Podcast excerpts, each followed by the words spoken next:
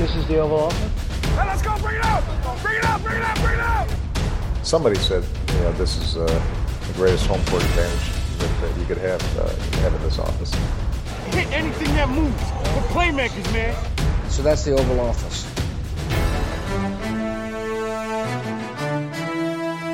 Patrick Mahomes og Chiefs led sæsonens første nederlag. Steelers valgte endnu en gang at tabe med 3 point til Ravens, som de gør hver gang de stiller med andre quarterbacks end Big Ben. Og Christian, McCa- Christian McCaffrey beviste, at running backs, der ikke hedder Saquon, faktisk do matter. Hej og velkommen til denne uges udgave af det ovale kontor, øh, der som altid er sponsoreret af Otto fra Danske Spil.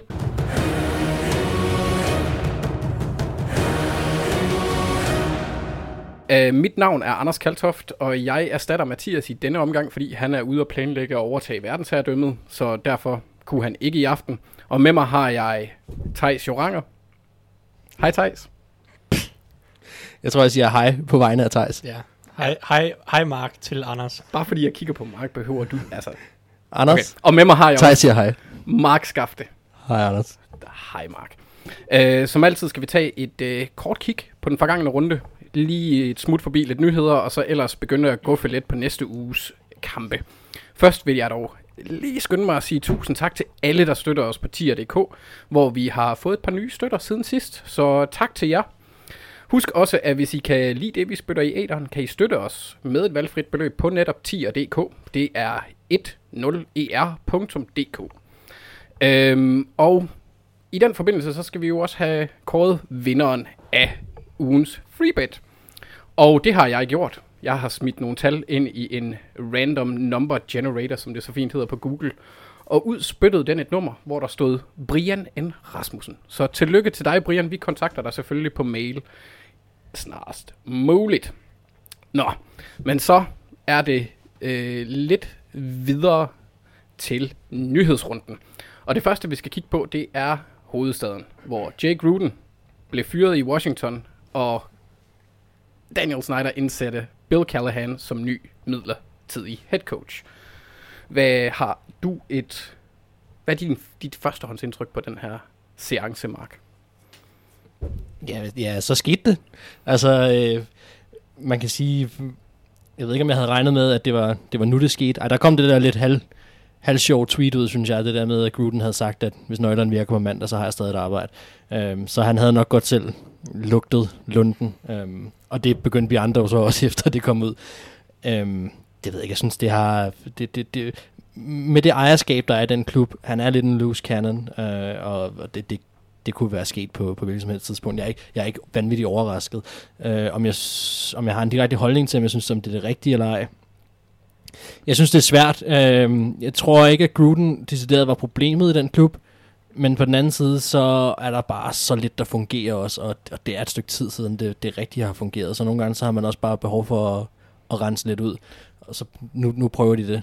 Ja, øh, altså jeg vil så, sige, øh, jeg synes, de skulle have renset ud lidt højere op, men det er svært Det kan de at fyre en ejer. Ja.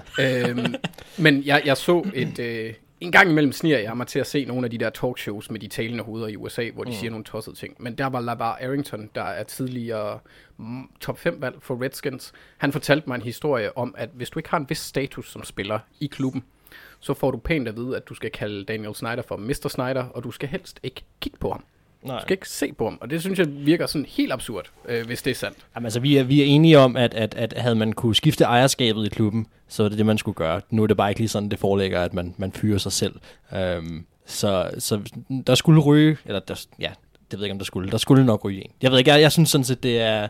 Men man kan jo smide Bruce Allen på porten, ikke? Ja. Som jo har været de facto general manager, men problemet er jo bare, at han, han det føles som om, han er Ja, altså, han er jo bare meget tæt knyttet til den Snyder. Jeg er jeg siger- 100% overbevist om, at han har nogle pikante billeder af Snyder i et eller andet dress-up.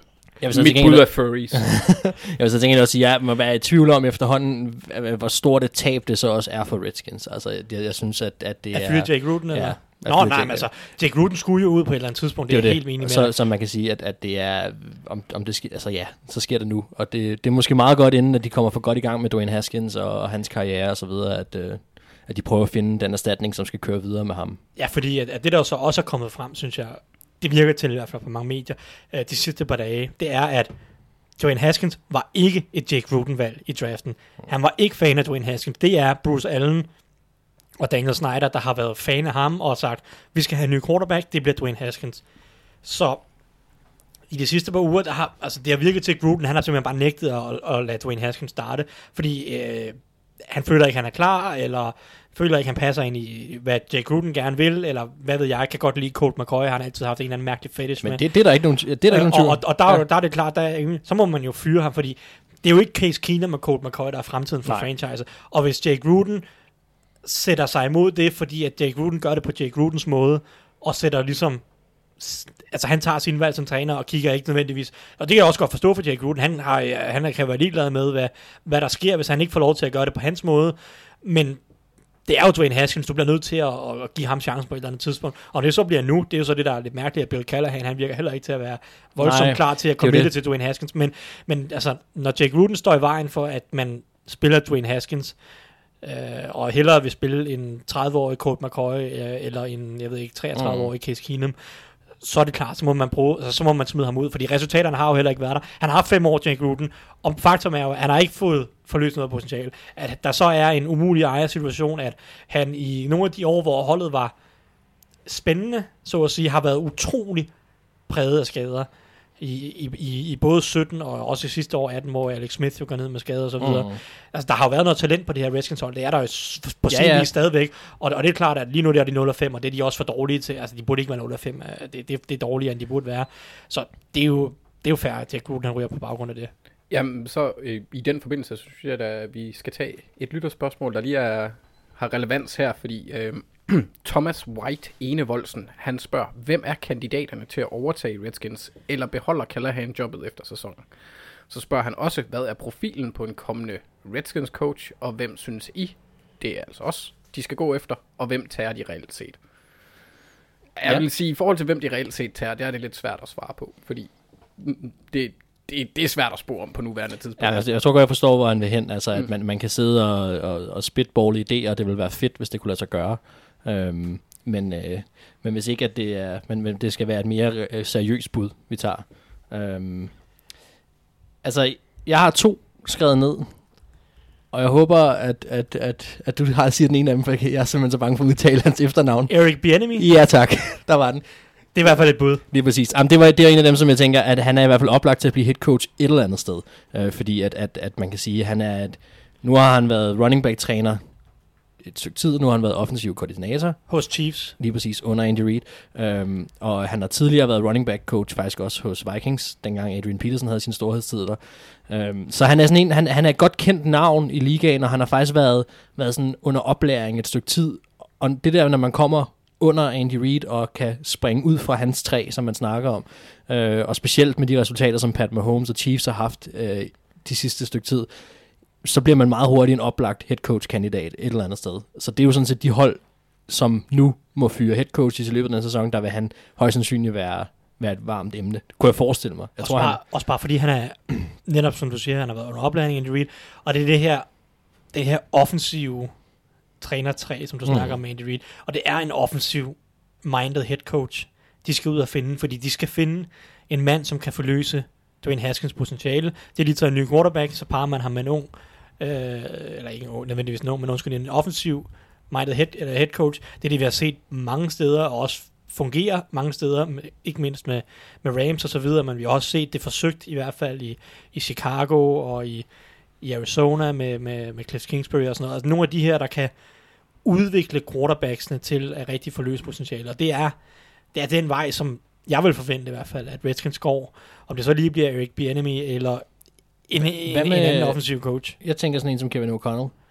Ja, det er jo så, fordi der, der er så Thomas han spørger så, beholder Callahan jobbet efter sæsonen? Absolut ikke. Nej, det, det, det, og det håber jeg da bestemt, at det kan gøre i Det, det kan jeg slet ikke forestille mig. 62-årig øh, mand, der har været offensiv linjetræner de sidste 10 år i NFL, og, og han er anset som at være en fremragende offensiv linjetræner, men han har haft chancen for at være head coach i NFL og i college, og det forløser sig ikke rigtigt, og altså, hans tid er forbi til, Ja. til at sådan, tage de store poster, og det er jo ikke, det er jo ikke progressivt valg på nogen som helst måde. Overhovedet og, og, og, så altså, hvis, hvis det skal være indvendigt, så er det, eller for- in- internt fra nogle af dem, som er i klubben nu, så er det, som du siger, Kevin O'Connell, Altså, det der- som er tidligere quarterback i NFL, Ja. ja. og så nu har været træner de sidste par år, også hos Redskins har været quarterback-træner, og så i den her sæson er blevet forfremmet til offensiv koordinator under Jake Ruden.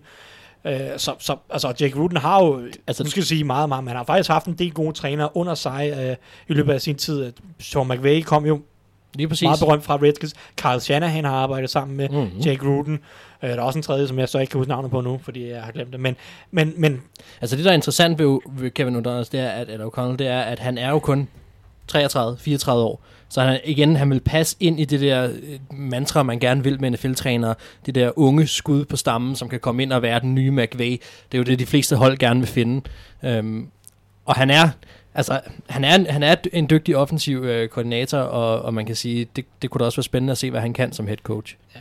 så er der så bare den anden. Så den anden er, at med den ledelse, der er, så så jeg jo måske også gerne en med lidt mere erfaring. Fordi at, at sådan en ung en, Kevin O'Connell, hvis vi nu leger med den tanke, Mhm. mm-hmm. jeg tror stadig, det er lidt for tidligt for ham måske, men hvis vi leger med den tanke, sådan en ung en, han kommer jo ind, og så bliver han bare trumfet af Bruce Allen og Dan, Daniel Snyder, som, og det er jo også fint nok no, nogle af de steder, hvor der er en god ledelse, men her, altså, han vil bare få alle de dårlige kort, og han vil ikke have noget som helst at skulle have sagt på en eller anden måde. Der ville det være lidt nemmere for en, et mere profileret navn, eller i hvert fald mere erfarent navn, at gå ind ligesom og, og sådan ligesom pis, eller hvad hedder det, pis i territoriet af, skulle til at sige, ikke? Pis Og- kridtstregerne. Ja, det skulle, skulle til at... Øh, men, ja. men, altså, men lige pisse territoriet af en lille smule, og, og måske... Han kommer jo ikke til at beslutte, hvem der bliver draftet og så videre. Højst sandsynligt, det bliver Bruce Allen, helt Ja. formentlig. Men i hvert fald have lidt mere at skulle have sagt i forhold til, hvordan holdet bliver drevet. Men altså, det er jo det er alt sammen spekulation. 100%, men jeg vil faktisk sige, at det du snakker om der er, er interessant, fordi det, selvfølgelig tager man et head coaching job, eller selvfølgelig, det gør de fleste nok, hvis det kan lade sig gøre for dem, men, men spørgsmålet er altså også, hvor attraktivt et sted Redskins er at komme hen, fordi de har den ledelse, som de har. Og det er, der kan man sige, at, at der er nogle head coaches, som også specielt, hvis de er øh, profiler, eller i forvejen er etableret og har mange år på banen, så kan det godt være, at de godt vil have indflydelse i draften. Det kan godt være, at de godt vil have indflydelse de steder, øh, hvor de skal være med til at bygge et nyt hold op, fordi det er det, vi skal, det er det, der skal ske i Redskins. Altså, der skal bygges et nyt hold op, måske omkring Dwayne Haskins, eller i hvert fald bare, der skal ske noget nyt. Det skal også en ny kultur, ikke? Altså, jeg ved godt, at Bruce. Allen, han sad på presmødet og siger, vi har en pisse god kultur og sådan noget, men altså, det som Anders fortæller med Lavar Erickson, og al- altså, hele det cirkus, der jo altid er, hver gang der sker noget i Washington, er der jo altid modstridende udtalelser, og det hele, altså det er jo, det, Ja, så det kommer lidt an på, Så. synes jeg, hvad for nogle job, der er ledige efter den her sæson, fordi jeg tror ikke, at Redskins vil være favoritmålet for, for super mange trænere, hvis der er andre ledige jobs. de står nok som sidste vælger i, i Lige, køen. lige præcis. Og i den henseende, hvem synes I så, de skal gå efter? Sådan realistisk set, fordi jeg har hørt en del rygter, øh, som altid begynder, når træner bliver fyret, og det ikke går godt i andre klubber, og hørt rygter om, at de skulle trade sig efter Mike Tomlin, blandt andet en gut mm-hmm. som ham. Ja, det har jeg også hørt, ja. Han vil jo være fantastisk for Redskins, fordi han netop har øh, ancienitet og kan man sige, øh, CV'et, der kan sætte Bruce Allen på Men plads. kunne du forestille dig Tomlin Nej. under Snyder? Nej, wow, det kunne jeg heller ikke. Nej, altså, altså det, det, kommer, det kan jeg slet ikke forestille mig, til at ske. Men mindre han bliver fyret selvfølgelig, så kan alt ske, I guess. Men, Altså, jeg, jeg tror meget mere på det der O'Connell-pick, fordi det er for deres egne rækker, og fordi at, at de lige nu måske kan, kan lige så stille øh, forberede ham på muligheden for det. Hvis, hvis, hvis Callahan altså, øh, er, er opmærksom på, at han ikke bliver ved med at have jobbet, øh, og han er han, det han er nu, en stand-in den her sæson. kalder han, han ender hos Bengals næste år. Det er en anden ting. Nå, men, øh, men, øh, men O'Connell, det eneste scenarie, hvor jeg ser det ske, det er, hvis Dwayne Haskins kommer ind og virkelig viser noget potentiale, og virkelig føler sig lige pludselig komfortabel. Fordi, altså, hvor meget har været, altså, jeg ved ikke, hvad Ken, Ken det, undskyld, O'Donnell, hvad hedder han? Kevin Kevin- O'Connell. Kevin O'Donnell. Øh, O'Connell. O'Connell. O'Connell. Kevin O'Connell står for reelt set, fordi Gruden er jo den, Jake Gruden er jo den, der har stået for angrebet, må man antage, i, Mm. i store træk. Ja. Både i år, og måske også de sidste par år, øh, siden at McVay han smuttede. Så hvad er Kevin O'Connell? Og det, hvis han kommer ind og sætter sit præg på det, og får gang i Dwayne Haskins, får ham til at sætte et lån ud. Du mener, han sure- laver en Freddie Kitchens? Ja, præcis, på en eller anden mm. måde. Ikke? Og så, så kunne det være, så kunne jeg se det ske, men jeg tror ikke, hvis Redskins, de bare, du ved, bare en ørkenvandring af sæson 3 og 13 og øh, top 5 valg, så tror jeg ikke, O'Connell Men, kunne, men, på men lad os nu sige, at, at Haskins ikke kommer til at spille særlig meget denne sæson. Mm. At vi ikke kommer til at se ham særlig det meget. må jo ske på en eller anden Ja, men, det er ikke, det, men lad os nu bare sige, at det kun er de sidste fem kampe eller et eller andet. Og at Callahan, han, han, han ryger under bussen. Han, det er ham, der tager skraldet for Hvis det. han kun spiller og, fem kampe i år, så, så, så demoter vi dem til college football, så hiver vi Alabama op i stedet for. Okay, men så lad os, ja, okay, fair nok. Men så lad os sige, at Dwayne Haskins kommer til, til, til ledelsen og siger, jeg har det godt med O'Connell. Altså, jeg tror, vi kan, jeg tror, vi kan gøre ting. Det kommer helt an på, hvilken kære indflydelse han har. dear Mr. Snyder, Yes. I'm not looking at you right now, but I really like... Nå, men altså, ja. Jeg ved det ikke. Men det er fordi, de spørger, hvad vi reelt skal gøre. Og lige nu, der har jeg bare svært ved at se særlig mange, der gider have det job. Altså, og så tror jeg måske, det er nemmere for nogen, der i forvejen er der, at blive øh, opgraderet, eller hvad man skal sige. Og så er der bare nogle ting, der passer ind i hans profil. Det, det er den lette og formentlig forkerte løsning, men, men jeg giver dig ret. Uh, uanset hvad, find en offensiv træner. Jeg, jeg, jeg kan ikke pege på en specifik, det kommer også Nej, meget også på, svært. hvem der bliver fyret rundt omkring, og hvem der så er, hvem der reelt set gør det godt resten af året. Der er spillet fem kampe, altså det kan være svært at pege på øh, gode offensive ja, ja, det, kan, det kan gå? Altså, alle veje nu. Ja. Øh, det, det er nemt at sidde og sige Eric Bianemi og John DeFilippo og hvem- hvem der nu ellers har gjort det godt indtil videre, men, men altså, det, det kan Ja. gå mange veje, ikke? Jeg kunne også bare nemt se en situation, hvor at det selve jobbet er så uattraktivt i forhold til den magt, som Bruce Allen han vil give væk, at en, en, en træner, som er vanvittig god rent politisk over for andre organisationer, som Hugh Jackson, kunne være en mulighed. Jeg tror så, at fanbasen ville eksplodere, hvis det skete, men jeg tror efterhånden også, at de er ved at være pænt ligeglade for at være helt ærlig. øhm, men lad os afslutte øh, det fremragende spørgsmål, der faktisk var så godt, at det har vi valgt som ugens spørgsmål. Så øh, Thomas, du har vundet et lod i lodtrækningen om en rejse til 10.000. Øh, Tillykke. Yes, tillykke med det, Thomas. Og øh, så mm, på den mund og baggrund går vi videre til noget mere dystert, for den her runde havde faktisk en del skader. Øh, så vi tager nyhedsrunden lige nu. Der er ikke så meget ud over skader lige at komme ind på. Øh, Kimoko Touré, James O'Shaughnessy, øh, Kimoko Touré fra øh, Colts vil lige komme tilbage fra skade, bliver skadet igen. Brækker anklen. Ja, det gør ondt. James O'Shaughnessy er fra tight end er ude for resten af sæsonen. Alex, Jaguars ja, og Alex Kappa boxes guard har brækket armen. Akeem Hicks, Chicago Bears defensive tackle, han brækker albuen og ude på ubestemt tid. Tony Jefferson har øh, øh, overrevet korsbåndet og er øjensynligt ude for resten af sæsonen, hvilket er trist. Han spiller for Ravens, det er derfor, I kunne høre min gråd snige sig frem. Sterling Shepard, han har fået et slag i hovedet igen, så det er endnu en hjernerystelse til ham. Øh, Kyle Juszczyk, det offensive våben fra 49ers, han er ude i 4-6 uger med en MCL-skade, og det får I mig ikke til at oversætte, for det kunne jeg ikke finde. Nej. Så Ja, det, det, det, det, hvad hedder det, det indvendige ledbånd, det, han har fået en skade i det indvendige ledbånd. som er blevet Okay. forstrukket. Af, skrevet over. af for søren. Ret Også- normalt skade i hvert fald. Og så har der også været et par cuts. Øh, Hvad er der, jeg hører Mason Rudolph fik under skadelisten? Er han, er han Han har også fået en hjernerystelse. ja, et eller andet, har- han er da i hvert fald blevet ramt af et tog eller et eller andet, ikke? Han, backup quarterback tager vi ikke med i det her. okay. øhm, nej, og så lige, lige hurtigt til et par cuts. Titans, de har smidt Cairo Santos, deres kicker, ud efter en forfærdelig kamp, hvor han missede alle fire field goals. De har så erstattet ham med den sikre sparker, Cody Parkey, som Chicago Bears fans husker med kærlighed. Og så er det tidligere første rundevalg, safety, linebacker, hybrid, øh, nickelback, Dårlige spillere. Kan vi også Dion. Buchanan. Han er blevet fritstillet af box. Mm-hmm. Og en enkelt handel har også fundet sted. Bills de har sendt deres tidligere anden rundevalg, C. Jones, til Raiders for et femte rundevalg i 2021. Så ikke voldsomt meget. Er der noget her, I har lyst til at kommentere på? Øh, øh, hurtigt. Øh, Touré var egentlig begyndt at vise spændende takter som pass rusher på et forsvar, der mangler pass rusher. Så det er, tri- det er et trist slag for, for Colts. Han, øh, han var ret god øh, imod Chiefs, indtil han blev skadet. Hvad ellers? Øh, ja, Sterling Shepard med endnu en hjernerystelse. Han havde en hjernerystelse i preseason også, som Det er synd, fordi det åbnede, da han kom tilbage, nu ved jeg godt, at Golden Tate også er kommet tilbage, men det, det hjalp altså Daniel Jones, at han fik nogle receiver øh, at arbejde med, ikke? så det er godt nok ærgerligt, at han er ude. altså, som du siger, nu er når der er stor pres på Golden Tate nu, og så Darius Slayton, som er deres rookie, som Lige har været, vist lidt spændende takter. Ellers så, Ej, Akeem Hicks, ja, Kim Hicks han er en sindssygt god spiller. kæmpe, kæmpe spiller, synes jeg. Der, der Han har været, har været Altså, også skadet det meste af sæsonen, Ja. faktisk. Ja. Ja. Men ellers så, ja, så er det skader. Det sker desværre. NFL. Ja, det var også rigtig synd for Darius Slayton, der virkelig havde et, et rigtig, rigtig lækkert touchdown-kast her i... Jeg kan ikke huske, om det var i den her uge eller sidste uge. Det var, det var smukt.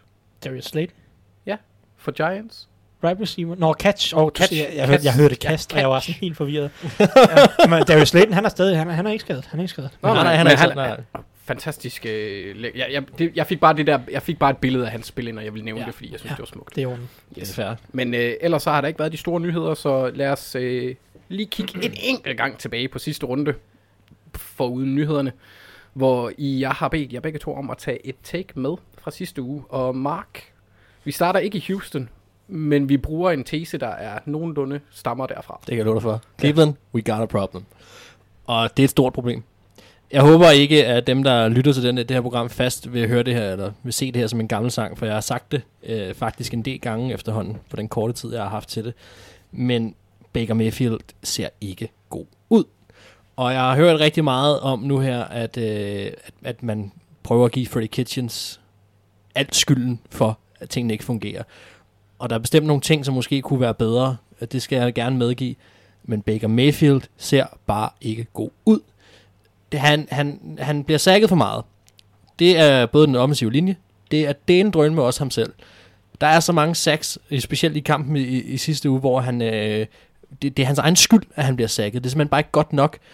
Når han får tid i lommen, så kaster han over sin receiver. Eller han kaster ved siden af dem. Eller han kaster for lavt. Eller de ligger bare ikke godt nok. Altså det, det her, det er 100% på ham. Og, og jeg kan ikke lide den måde, han ser ud på lige nu. Og faktisk har gjort ret meget af sæsonen. Øh, han ser altså direkte bange ud nogle gange, når de, når de, når, når, øh, når, når de snapper bolden. Der, der, går- der går det fra, at han det ser okay sikkert ud, til, til panik på, på under to sekunder nogle gange. Og det er bare ikke godt nok. Altså, der er så meget pres på det her Cleveland-hold. Og måske det er også det, man kan mærke. Fordi han har alle våbne ude omkring sig. Alt er tegnet op. Forsvaret, de har et pass rush, der fungerer. De har en masse ting, der fungerer. Lige nu er det Baker Mayfield, der ikke fungerer. Og det, øh, det er min tese for, øh, eller det er mit take for den her uge. Og det, det er egentlig ikke meget længere end det, men jeg, jeg er bare, øh, ja, altså selvfølgelig har, har knægten talent, det har han jo, øh, og, og det har vi set før, men lige nu, der er det bare ikke godt nok. Ja, men i den forbindelse, så har vi også fået et par spørgsmål, der angår Cleveland. Den første, den kommer fra Morten Kammersgaard.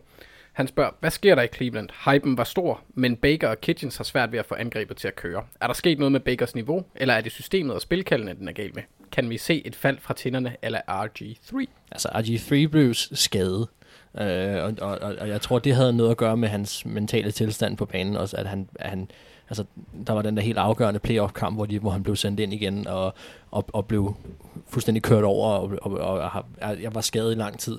Så Der, der er nogle ting der, men og det er svært at sige, om, om, om Baker fuldstændig falder fra hinanden. Det, det, det har jeg dog alligevel svært ved at tro på, men altså, jeg vil sige, at lige nu synes jeg ikke, det ser godt ud, og jeg, og, og jeg har lyst til at lægge mere skyld efterhånden på Baker Mayfields spil på banen, end jeg har på Freddie Kitchens lige nu. Fordi, og det er også lidt som modstand om, at, at det, det er meget hurtigt, at Freddie Kitchens man ikke kan lide, fordi Baker Mayfield, Baker, Baker Mayfield lidt er sådan en darling, og skulle være øh, NFL's ansigt udad til i år, rigtig sammen med, med Pat synes, Mahomes og sådan noget. Ikke? til en skurk. Men Ja. I- Ja, i fordi jeg medierne- synes, virkelig, jeg synes virkelig, der er rigtig mange ting, der går ned og bakke lige nu for ham. Men ved I hvorfor? Nej, Gardner. Freaking Minshew. ja, der er ikke plads til, der er ikke plads til Han, to der, på en gang. plads, der er ikke plads til to øh, Nej. halvsmå mennesker med mustache, der har positiv syn på verden. Øh, jeg vil sige, i forhold til Mayfield, jeg er helt enig, at han spiller ikke ret godt lige nu. Øh, og, og det er svært at finde ud af, hvor meget der er Baker, og hvor meget der er Freddie Kitchens, og hvor meget der er alt muligt andet. Men som du siger, faktum er lige nu, hans teknik, hans fodarbejde, han er meget urolig i lommen. Øh, det koster både i forhold til at manøvrere lommen, noget som han jo var helt vildt god til som rookie. Det er det, der er så overraskende, Ja. at, at det var et af de punkter, hvor han var mega imponerende. Mega rolig i lommen, bevægede sig rundt, forlængede spillene, fandt sin mænd. Altså, der var, der, var ind, der var overhovedet ikke noget nervøsitet, eller, altså, der, er der er jo ikke noget Derek Carr-syndrom. Derek Carr, han bliver jo også skide bange, bare der er sådan en lille vind i lommen nærmest, mm. ikke? Og der er Baker Mayfield, han er helt vildt urolig over fodarbejdet, og han begynder at, altså han får happy feet, ikke? På en eller anden måde, som Jo. vi snakker om. Og, og, og noget af det er sikkert Baker, og noget af det er sikkert Freddie Kitchens, der i de første par uger i hvert fald, har, han har skældet lidt tilbage de sidste uger, men første par uger kørte et alt for vertikalt angreb mm. i forhold til den offensive linje, han har. For den offensive linje er heller ikke specielt god. Nej, det er Og rigtigt. den blev fuldstændig smadret for det Niners defensive linje. Mm. Og, og der har Freddie Kitchens har ellers de, de sidste par uger, både mod Ravens og sådan set også mod 49ers, gået lidt væk fra, at det skal være dybt det hele, altså dybe kast, hvor der kræver meget tid og sådan noget. Men det fungerer stadig ikke mod 49ers. Og jeg vil også sige en anden ting, som, som nogen har påpeget, og som jeg også synes er relevant, det er, at øh, sidste år, der var, havde han en rigtig, rigtig erfaren quarterback-træner i, i Ken Peace, som har været quarterback-træner og offensiv koordinator i NFL i mange, mange år. Hans quarterback-træner lige nu, det er Ryan Lindley. Det er hans første år som quarterback-træner i NFL. Det er den tidligere quarterback i NFL, backup quarterback mange steder. Og han har, tror jeg, to eller tre års trænererfaring nu. Det er hans første år som quarterback-træner. Altså, sådan nogle ting er bare nogle gange vigtige for quarterbacks i, i forhold til deres, det, det, altså der, deres, hvor komfortable de er med at agere i lommen og deres teknik og, og, og de ting, de nogle gange gør. Og der er et arbejde lige nu, der skal rettes op, fordi Baker Mayfield, han har nogle dårlige tendenser i sit spil lige nu, og de skal pilles ud, og det er Freddie Kitchens nok ikke manden for Freddie Kitchens er jo ikke en quarterback-træner. Han er en running back-træner, der blev forfremmet til, en, op, altså, til head coach nærmest direkte. Øh, det, det er Todd Monken, og det er øh, Ryan Lindley, der skal gå ind og, og finde ud af, hvordan får vi Baker tilbage på sporet, og det er klart, at, Kitchens skal hjælpe med at designe nogle spil, som, som, som kan få Baker ind i en rytme igen.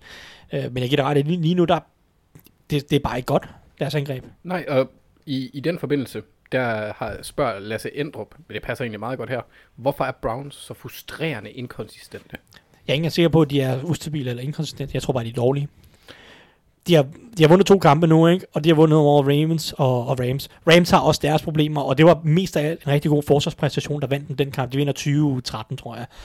Øh, Og, og, og Baker, han spiller ikke hans værste kamp i år, men han spiller heller ikke godt i den kamp. Øh, og Ravens, Baker var klart bedre i den kamp. Det var hans bedste kamp i år. Men i høj grad er det Nick Chubb, der afgør det med hans, jeg ved ikke, 150 løbeyards eller noget stil. Og Ravens forsvar, der ikke kan finde ud af at holde deres gaps. Ja, præcis. Altså Ravens, er, Ravens forsvar er virkelig heller ikke godt lige nu. Så det er sådan, lige så straks han møder bare en lille smule kompetent forsvar, så fungerer det bare ikke. Så jeg ved ikke engang, om det er ustabilt. Øh, de, de, skal nok kunne vinde nogle kampe, og Jamen. Deres forsvar er godt, men lige nu er angrebet bare konsistent dårligt. Det, det som der jeg. er ved det, det er, at du kan, øh, man kan tage alle de der floskler om at slå et for stort brød op og sælge noget skind før en bjørn er skudt og alt muligt andet, og så sige, det, er det, der bliver, det var det, der var faren ved det her Browns hold. Og vi synes, vi har været gode til at snakke om det her også øh, inden sæsonen, at der er bare et mega pres, og forventningerne er kæmpe store på, på Browns. Så det vi ser lige nu, jeg ved godt, at der er rigtig mange spiller for spiller, store profiler på, men, men, men det er måske også bare for meget at, at forvente af dem lige nu. Altså, at de kan gå ind og levere på det niveau, som folk regner med, fordi de, der var jo flere, der havde dem selvskrevet i Super Bowl nærmest, ikke? Altså, vi var jo... De, de, de, nej, jamen, det var jo måske også at gå langt ud, men, men den snak var der jo. Den hype har jo kørt. Det viser bare lidt om, hvor stor en hype, der har været. Det Ikke? var lidt det samme, samme tur, som Houston de var igennem sidste år. Eller forrige år efter, efter Deshaun Watsons fantomstart. Ja. Så, men, Men, men jeg, vil man stadig kan sige, jeg vil stadig sige Browns. Browns har et klart mest talentfuldt hold i AFC North. Ja, det er rigtigt. Klart mest. Og, og det, det, Men de det, skal er jo, det er jo, nu, i, virkelig i godsøjne, det er bare, det er bare lige at forvente Baker Mayfield en lille smule. Han behøver ikke nødvendigvis at, at, blive en, to- at være en top 10 quarterback i år, for at Browns de vinder den division ret komfortabelt. Han skal bare være bedre, end han er lige nu. Jeg, jeg er bare bekymret for, at han, at han lige nu kommer til at ødelægge deres chancer. Fordi at de ting, som der er lige nu, det synes jeg at tyder så meget på, er, er mentalt. Fordi manden har spillet quarterback hele sit liv. Han ved godt, hvad han skal gøre. Men lige nu er han fanget i en eller anden ond spiral. Og den skal han ud af. Ja, ja, det må de finde ud af. Altså, de skal jo bare arbejde med det. det er jo ikke, der er ikke nogen grund til at give op på Baker Mayfield lige nu. Øh, overhovedet, synes jeg. De må bare arbejde med det. ja. men uh, Thijs, så synes jeg, nu hvor du lige får den her slut af, at vi skal gå til dit take fra sidste uge. Hvad har du med til os? Jamen, øh, jeg må øh, gå til bekendelse. Jeg Det er religiøst. Det er skriftestolen. Åh. Øh, jeg synes, at der generelt er mange, der har været for hårde ved Oakland Raiders, og jeg har selv været for hård ved New Orleans Saints de sidste par uger, øh, og inden sæsonen og op til sæsonen. Ik- ikke så meget Saints, men Raiders op til sæsonen, øh, Saints personligt de sidste par uger. Raiders har modtaget meget kritik for mange af de ting, der er sket i offseason og uden for banen og sådan noget, og det er helt fair. Men vi må også bare sige, at på banen, der gør Jake, undskyld, John Gruden, nu skal vi lade med at snakke om Jake Gruden mere, skal vi sige, John Gruden, han gør nogle, gør nogle rigtig fornuftige ting, og det var han egentlig også sidste år, og jeg tror også, jeg prøvede at påpege det sidste år, at han gør egentlig nogle rigtig gode ting, de er rigtig gode på de tidlige drives, og han designer egentlig nogle ret fornuftige angreb, og jeg synes lige nu, at Raiders angreb fungerer relativt godt taget betragtning af, hvor ualmindelig uinspirerende Derek Carr er som quarterback. Han er utrolig dygtig, uh, Jake Gruden, John Gruden, til at designe et simpelt angreb, hvor der hele tiden er en out, der er hele tiden et dump-off, som er relativt fri. øh, Jeg synes, at- til, til Derek Carr, så løber de bolden godt. Det må sige, deres offensive linje, vi har kritiseret Tom Cable rigtig meget. Den offensive linje, det er ikke en, ikke en af ligaens bedste, men den fungerer lige nu langt hen ad vejen. Og, og det må vi sige, at, at Tom Cable for en gang skyld har fået lavet en offensiv linje, der er brugbar.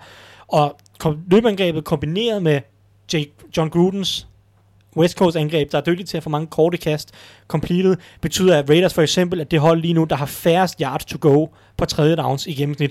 Altså det vil sige, den, der har kortest til at få en, få en ny første Mhm. down på tredje down, af alle hold i NFL lige nu. Og på den måde får de ligesom bygget et angreb, der er relativt gode til at få flyttet bolden, i hvert fald en lille smule rimelig stabilt.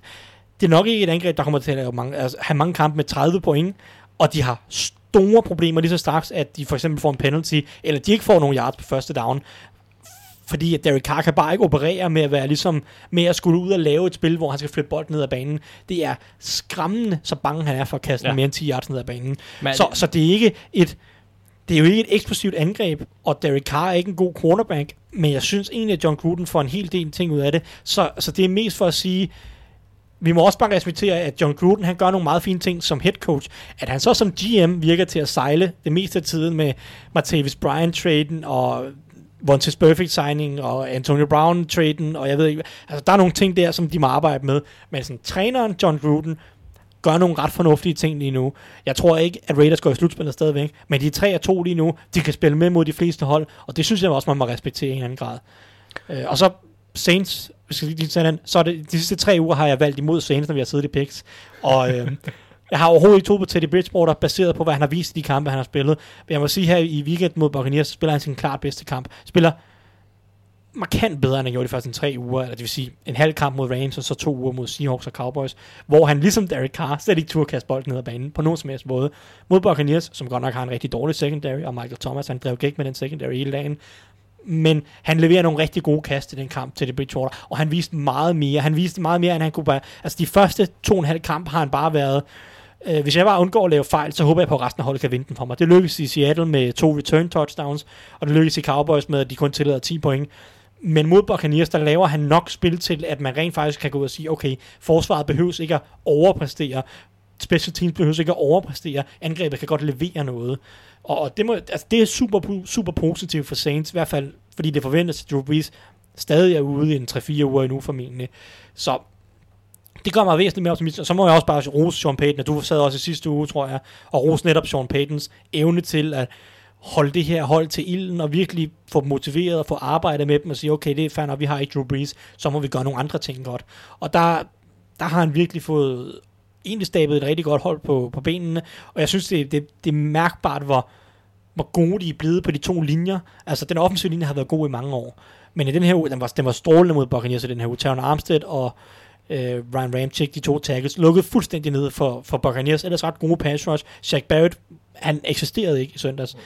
Og så på den defensive linje, der er de egentlig blevet sneaky gode, fordi Cameron Jordan har været god længe, men Marcus Davenport, som de brugte to første rundevalg på sidste år, øh, har, er begyndt at spille ret godt, og indvendigt typer som David Onyemata, øh, Malcolm Brown, som de har fået fra Patriots, spiller egentlig ret godt, og så Sheldon Rankings arbejder sig stadig tilbage for de begynder faktisk at være rigtig gode på de to linjer, og det må man ikke overse i forhold til at få succes i, sådan også bare på den lange bane i løbet af sæsonen. Det er, det, det er jo det er Eagles opskriften på at vinde, det er, det er de to gode linjer, og jeg synes faktisk, at Saints er ved at have, ikke på Eagles niveau, men at have noget lignende. Øh, så, så der må, jeg, der må jeg sige respekt til Saints, og nu øh, går de sikkert ud og taber den her weekend, fordi at nu, er, nu stoler jeg en lille Fordi smule nu på er du med ombord. Ja, ja. Men, men, øh, men, øh, men sådan fungerer NFL også. Jeg vil bare sige, det, det, så det var bare mit take. Det var bare... Så dit take, det er, at det lykkes faktisk for Tom Cable at udvikle sine Magic Carps. det, det, det ser Indtil bedre ud end længe. Ja. Det hjælper også, at de slipper bolden utrolig hurtigt i, i, i John Grudens West Coast angreb, og Ja, altså, Derek Carr ikke holder på bolden ret længe overhovedet, og Ja. ja. meget, meget hurtigt til at bare finde en dump-off. Men den offensive linje, også i løbespillet, den fungerer lige nu. Jeg, vil bare sige, at jeg synes, det er super skarpt set det der med Gruden, for jeg har også været hård mod Raiders. Og lige nu, der agerer Derek Carr som sådan en, en menneskelig pinballmaskine. Ikke? Lige så snart bolden rammer, så flipper den af på ham igen. Ikke? Altså, den er ude lige så snart den rører ham. Og det fungerer bare. Det, det er godt set. Altså. kunne være ret sygt, hvis de havde planlagt, at Antonio Brown han ville gå cray-cray for at få øh, skabt noget større holdsamhørighed under kriser. øhm, men øh, du snakkede lidt om Bridgewaters fine kamp her i weekenden, og i den forbindelse har vi fået et spørgsmål fra Nikolaj Thysen. Han spørger, hvad gør Saints i offseason med Bridgewater, hvis han bliver ved med at spille på samme niveau? Hvis Breeze er klar på 1-2 år mere, er han vel stadig et bedre bud på at holde gang i Super Bowl-drømmene. Ja, Ja, det er han. Øhm, men ja, men, men ja, det, det, det, der er lidt er interessant ved, at Breeze er ude så meget af den her sæson, eller så meget af den her sæson, hvor længe seneste sæson nu bliver, øh, det er, at, at, at der var nogle tendenser sidste år, hvor at han, han var mærket af at spille en hel sæson. Det var som om, at armstyrken var lidt mindre sidst på sæsonen, han havde startet med, at man begyndte måske at se, at nu kunne det begynde at gå ned ad bark for Drew Brees. Nu kommer han ikke til at spille rigtig meget. Nu har han ikke spillet så meget den sæson. Det vil sige, at, at hvis det handlede om stamina, og hvis det handler om at, at kunne holde sig kørende en hel sæson, så hvis han nu kommer selvfølgelig tilbage godt for sin skade, så vil man måske få et indblik af Andrew Brees, som stadig er på toppen. Men, men det, det, det kommer til at være lidt snyd, ikke? Fordi at, at hvis han rent faktisk er på den her lige så stille og rolig decline, som kan ramme de her quarterbacks, altså det, og det kan gå stærkt, når de er over 40, så går det lige pludselig rigtig hurtigt. Ikke? Så, så lige nu, der har de, altså jeg vil sige, at, at, at de har en, en fin sikkerhed i Teddy Bridgewater, øh, hvis, hvis det skulle gå stærkt med Drew Brees, men man, man, man, man, skal ikke satse på Bridgewater over Brees, så længe Brees kan spille. Ej, jeg vil også sige, at nu sad jeg lige og roste Bridgewater for hans kamp mod Buccaneers, men samlet set over de 3,5 kampe, han har spillet, har han ikke været god. Han var ikke god mod Rams, som de så tager. Mm. Han var ikke god mod Seahawks. Han var ikke god mod Cowboys. Han var god mod Buccaneers. Buccaneers har en af de dårligste secondaries i ligaen, og har levet meget på det her pass rush, som den offensive linje så neutraliserer. Så jeg vil gerne se Teddy spille godt, også i de tre næste kampe, Mm. Ja, 100%. for, for jeg er sådan klar til at sige, at han kan starte i ligaen. Fordi samlet set over 3,5 kampe, så synes jeg ikke, han har været på starterniveau. Men det er klart, at han har noget potentiale, og hvis han bliver mere og mere komfortabel, også med sig selv, så er det klart, og han bliver mere og mere modig. Måske det er også det, man måske ser mod Buccaneers, at nu har han startet to kampe, de har vundet to kampe. Okay, så tør han måske godt lige pludselig at kaste bolden lidt ned ad banen, og så kan får han bygget den på. Så jo måske, men jeg vil stadig sige, altså Drew Brees er formentlig selv med en halv arm bedre end Teddy Bridgewater er.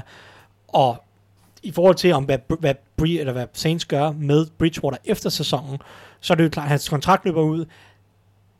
Det, bliver jo, det er svært at sige, om de har en chance for at forlænge med ham, om de vil fortsat vil betale overpris. Altså i år betaler de jo reelt set overpris på en backup quarterback, for at have den her insurance eller forsikring, hvis Breeze bliver skadet. Det skete så i år, så det, planen har været fornuftig fra Saints side, men kan de blive ved med at betale lidt, over, altså lidt overpris for en backup? Spændende, det bliver lidt spændende, hvad prisen er. Fordi Ja, det her, fordi det er også det, som- Hvor altså- god bliver Teddy nu her? Fordi hvis Teddy bliver ved med at præstere, så bliver han dyr.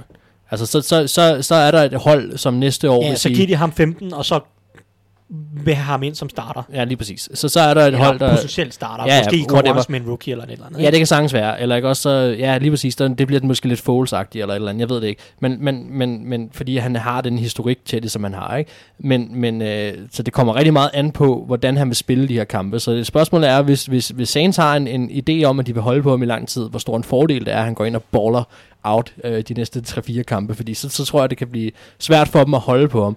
Til gengæld så tror jeg, at han er ret glad for, at de gav ham chancen, og at være under Sean Payton er også fantastisk, så hans situation er virkelig, virkelig god.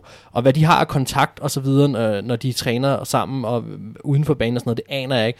Men, men hvis den er god, så kunne man godt forestille sig, at, at han kan se Brees karriere på vej mod en ende, og han har måske chancen for at arbejde videre med Sean Payton. Og det er måske også værd at tage med. Så, så spørgsmålet er, hvad, hvad Bridgewater vil. Det ved jeg ikke. Nej, men øh, nu har vi afsluttet det spørgsmål, og så lad os øh, smide sidste uge bag os. Det er Thijs nok pænt glad for. Så at kigge på den her uges matchup. Øh, jeg snakker ikke om et hold, der har en kicker, der kan sparke fantastiske field goals. Men lad os kigge på matchups. Jeg, jeg, jeg, jeg skal nok prøve at lade være med at drille Thijs med, at Justin Tucker satte et game-winning field goal i overtime på Heinz Field. Hey, vi har begge to en, AFC, eller en uh, hvad hedder det, special team of the week. Der er en, der er en Vikings kicker. Dan Bailey er blevet det i, i den her uge også. Det kan jeg ikke huske, hvornår det sidste skete heller. Nej. Så, Det kan være, det var dengang Morten han spillede der. Who knows? ja, men øh, lad os Jeg kigge gætter på, på... at Marcus Harris har haft det et par gange. Ja, okay, ja, okay. Rul nu, rul nu. Det har han nok. Men øh, lad os kigge lidt på øh, næste han er uges altså- matchup. Ja, det var en kicker, jeg mente. Men ja, okay, vi kigger på næste uges matchup. Yes. Ja, men det, det, han har sikkert også været der som kigger. yes. Mark, øh, hvad har du med os til at starte med? Lad os tage det første. Ja, kan I huske, at jeg på et tidspunkt ville indføre en knap, som jeg havde glemt at tage med. Ja. Yes. Har, du, har du taget den med den her gang? Nej, jeg har glemt det igen, ikke? Men jeg har den. Øh, Mentalt sidder den her. Dolphins kan vinde, potentielt vinde knappen. Og, og den, den bliver... Hvordan gik det sidste gang, du trykkede på den? Ja, der, det, det, det, det, så spillede de en god første kvartal og god anden kvartal. Men det her sådan Dolphins har spillet altså sådan det meste af sæsonen, ikke? Så har jeg glemt de at gå på banen til anden halvleg. Det kan jeg jo ikke gøre for. Men det, det så der ud som om, de var på vej mod Chargers, ikke? Okay, ja.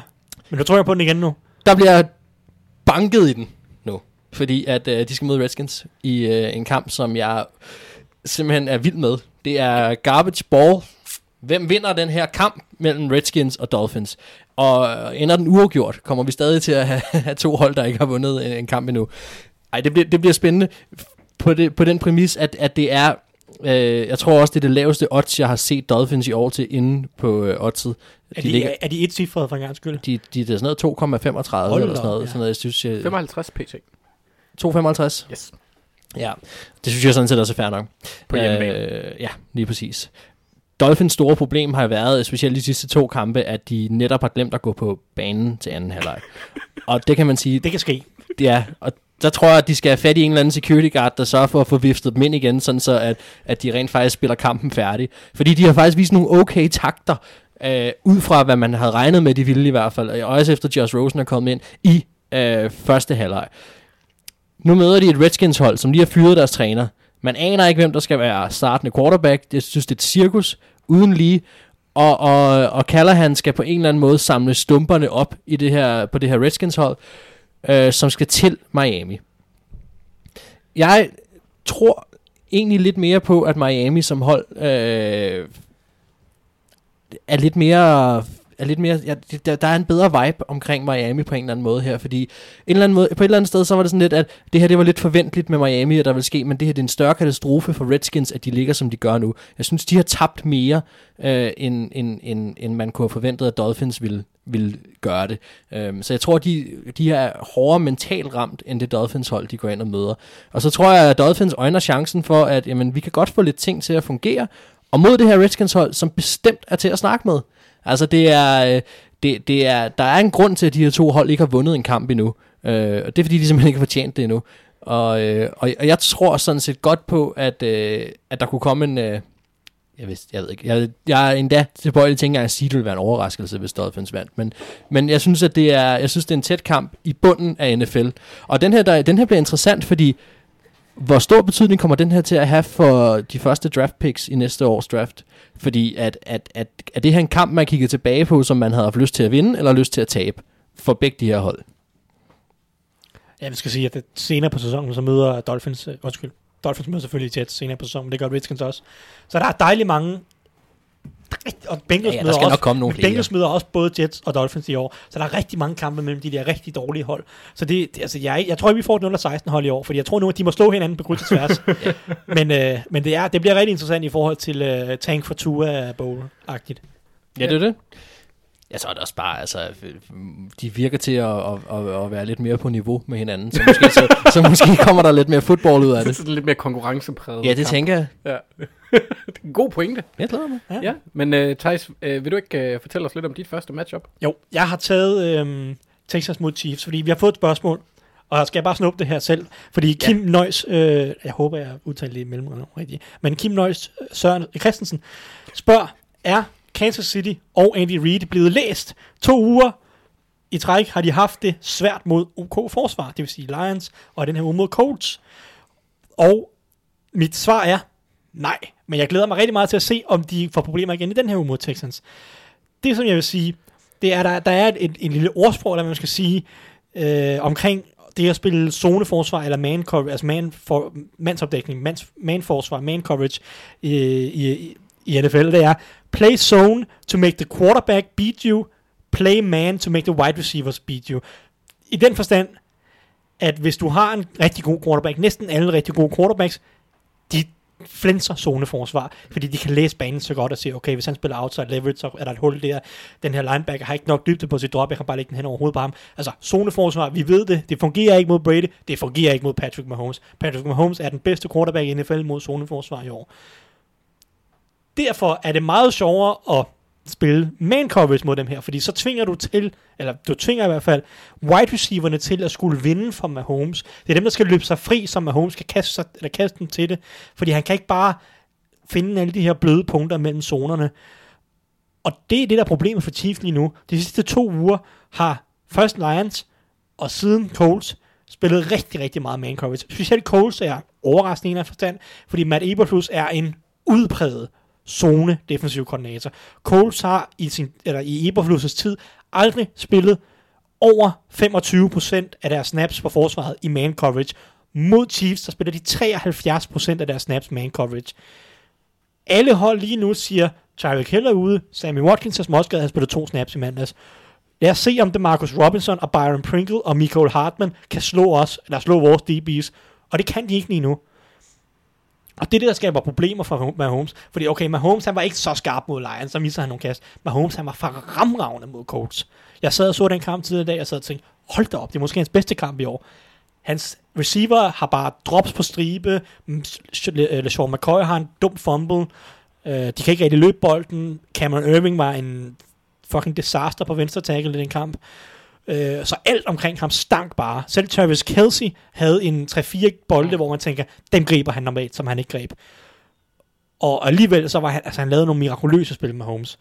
Så i den her uge mod Texans, glæder jeg mig rigtig meget til at se, om for det første er der mulighed for Tyreek Hill tilbage. Det betyder nok rigtig meget. Men jeg glæder mig rigtig meget til at se, om Texans, mest af alt for deres forsvar, er de i stand til at stoppe eller begrænse det her Chiefs-angreb ved at spille man coverage. Fordi Texans defensive backs stoler jeg bare nul på. Mm. Øh, Bradley Roby var faktisk rigtig god mod Falcons i den her uge, men har generelt været meget op og ned. Jonathan Joseph er 35 år. Sæt ham i main coverage mod Tyreek Hill, eller Byron Pringle, eller DeMarcus Robinson, der alle sammen løber 4-4, 40 yard dash eller under, uh, a.k.a. de hurtige. Det tror jeg slet ikke på, en 35 år ikke kan følge med der. Og så er der Lonnie Johnson, som er deres rookie, anden rundevalg, har været en katastrofe i år indtil videre. Han har lignet en rookie kan... Lige nødt til at, uh, at se her, fordi jeg, jeg kan se dine noter herfra, hvor jeg sidder, og jeg læste som om der stod, for jeg ved, hvad du mener om Lonnie Johnson op til han blev valgt. Jeg troede, der stod Lonnie Johnson Rookie Toilet. der står Rookie Toasted. Han er blevet brændt hele sæsonen. Uh, det er sådan, jeg skriver mine noter. Og så vil jeg sige, derudover, ud over de defensive backs, så har de et par linebackers, som heller ikke er ret gode i coverage. Uh, Zach Cunningham og Bernard McKinney er rigtig gode, når tingene foregår foran dem. Det vil sige løbespil, dumper op til flatten og sådan noget. Men Chiefs, de bruger deres running backs sådan seriøst i kastespillet. Løber reelle ruter med dem. Mm. Og der plejer specielt Cunningham at have mega store problemer mod de hold, der gør det meget. Altså, det vil jeg så sige, at, at, at en, af, en af tingene, som er, og det er det, der er så unfair ved Mahomes, det er, han er jo super dygtig til at extende et spil. Altså, han, de får virkelig tid til at løbe sig fri, så det kan godt være, at de kører man, men, hvis, men, men, men de skal de skal også være skarpe, de cornerbacks, fordi på et eller andet tidspunkt, så bliver receiveren fri, hvis der kommer til at være tid nok. Ikke? Præcis. Og, øh, og, og, og, det er han bare en, en stjerne til, Mahomes. Ja, og det er det, er interesseret i at se, om Texans kan det. Mm. Fordi Lions kunne. De har også nogle rimelig gode cornerbacks, specielt ja. Dustin Coleman spiller rigtig godt lige nu. Uh, de var endda uden Darius Slay, så det kunne have været endnu værre. Uh, Colts overraskede mig faktisk, at deres defensive backs overraskede mig en hel del, fordi de har ikke været så gode de første par kampe. Jeg tror, at dig og resten af næsten verden var overrasket over, hvor gode Colts de var. Altså, ja, det men, var, men, ja, ja, men det var mere specifikt deres defensive backs. Men, helt, men ja. helt sikkert, ja. Det, det var overraskende på alle måder, og der var mange ting, der gik rigtigt for dem på mm. en eller anden måde. Uh, det var flot kamp. Det, det, det, var det, og jeg var overrasket over, at deres safeties uh, mm. var i stand til, specielt Kelsey havde de rimelig god opdækning på uh, det meste af kampen. Uh, både Quincy Wilson og Carrie Willis havde nogle gode spillere. Det havde Odom, deres anden safety også. Så det er sådan set bare matchuppet Chiefs angreb, der lige nu har problemer, fordi hold spiller man coverage mod dem, og deres wide receivers ikke er dygtige nok, uden Tyreek Hill og Sammy Watkins osv., mod et forsvar, som jeg ikke tror kan spille man coverage rigtigt. Det er sådan lidt et, et, et sådan, hvem er i størst problemer i, i den forstand. Nu bliver det så også interessant, om Tyreek Hill kommer tilbage, fordi det ændrer landskabet unægteligt noget, hvis han er klar til at spille den her uge. Øh, men men det, det, det er mit første matchup, den her, matchup den her uge. Ja, men øh, fedt matchup. Og lad os så gå videre til Marks næste matchup. Og jeg går ud fra, at det her det er... Din hovedpoint er, at det er en person med et overskæg mod en person, der burde få sig et overskæg.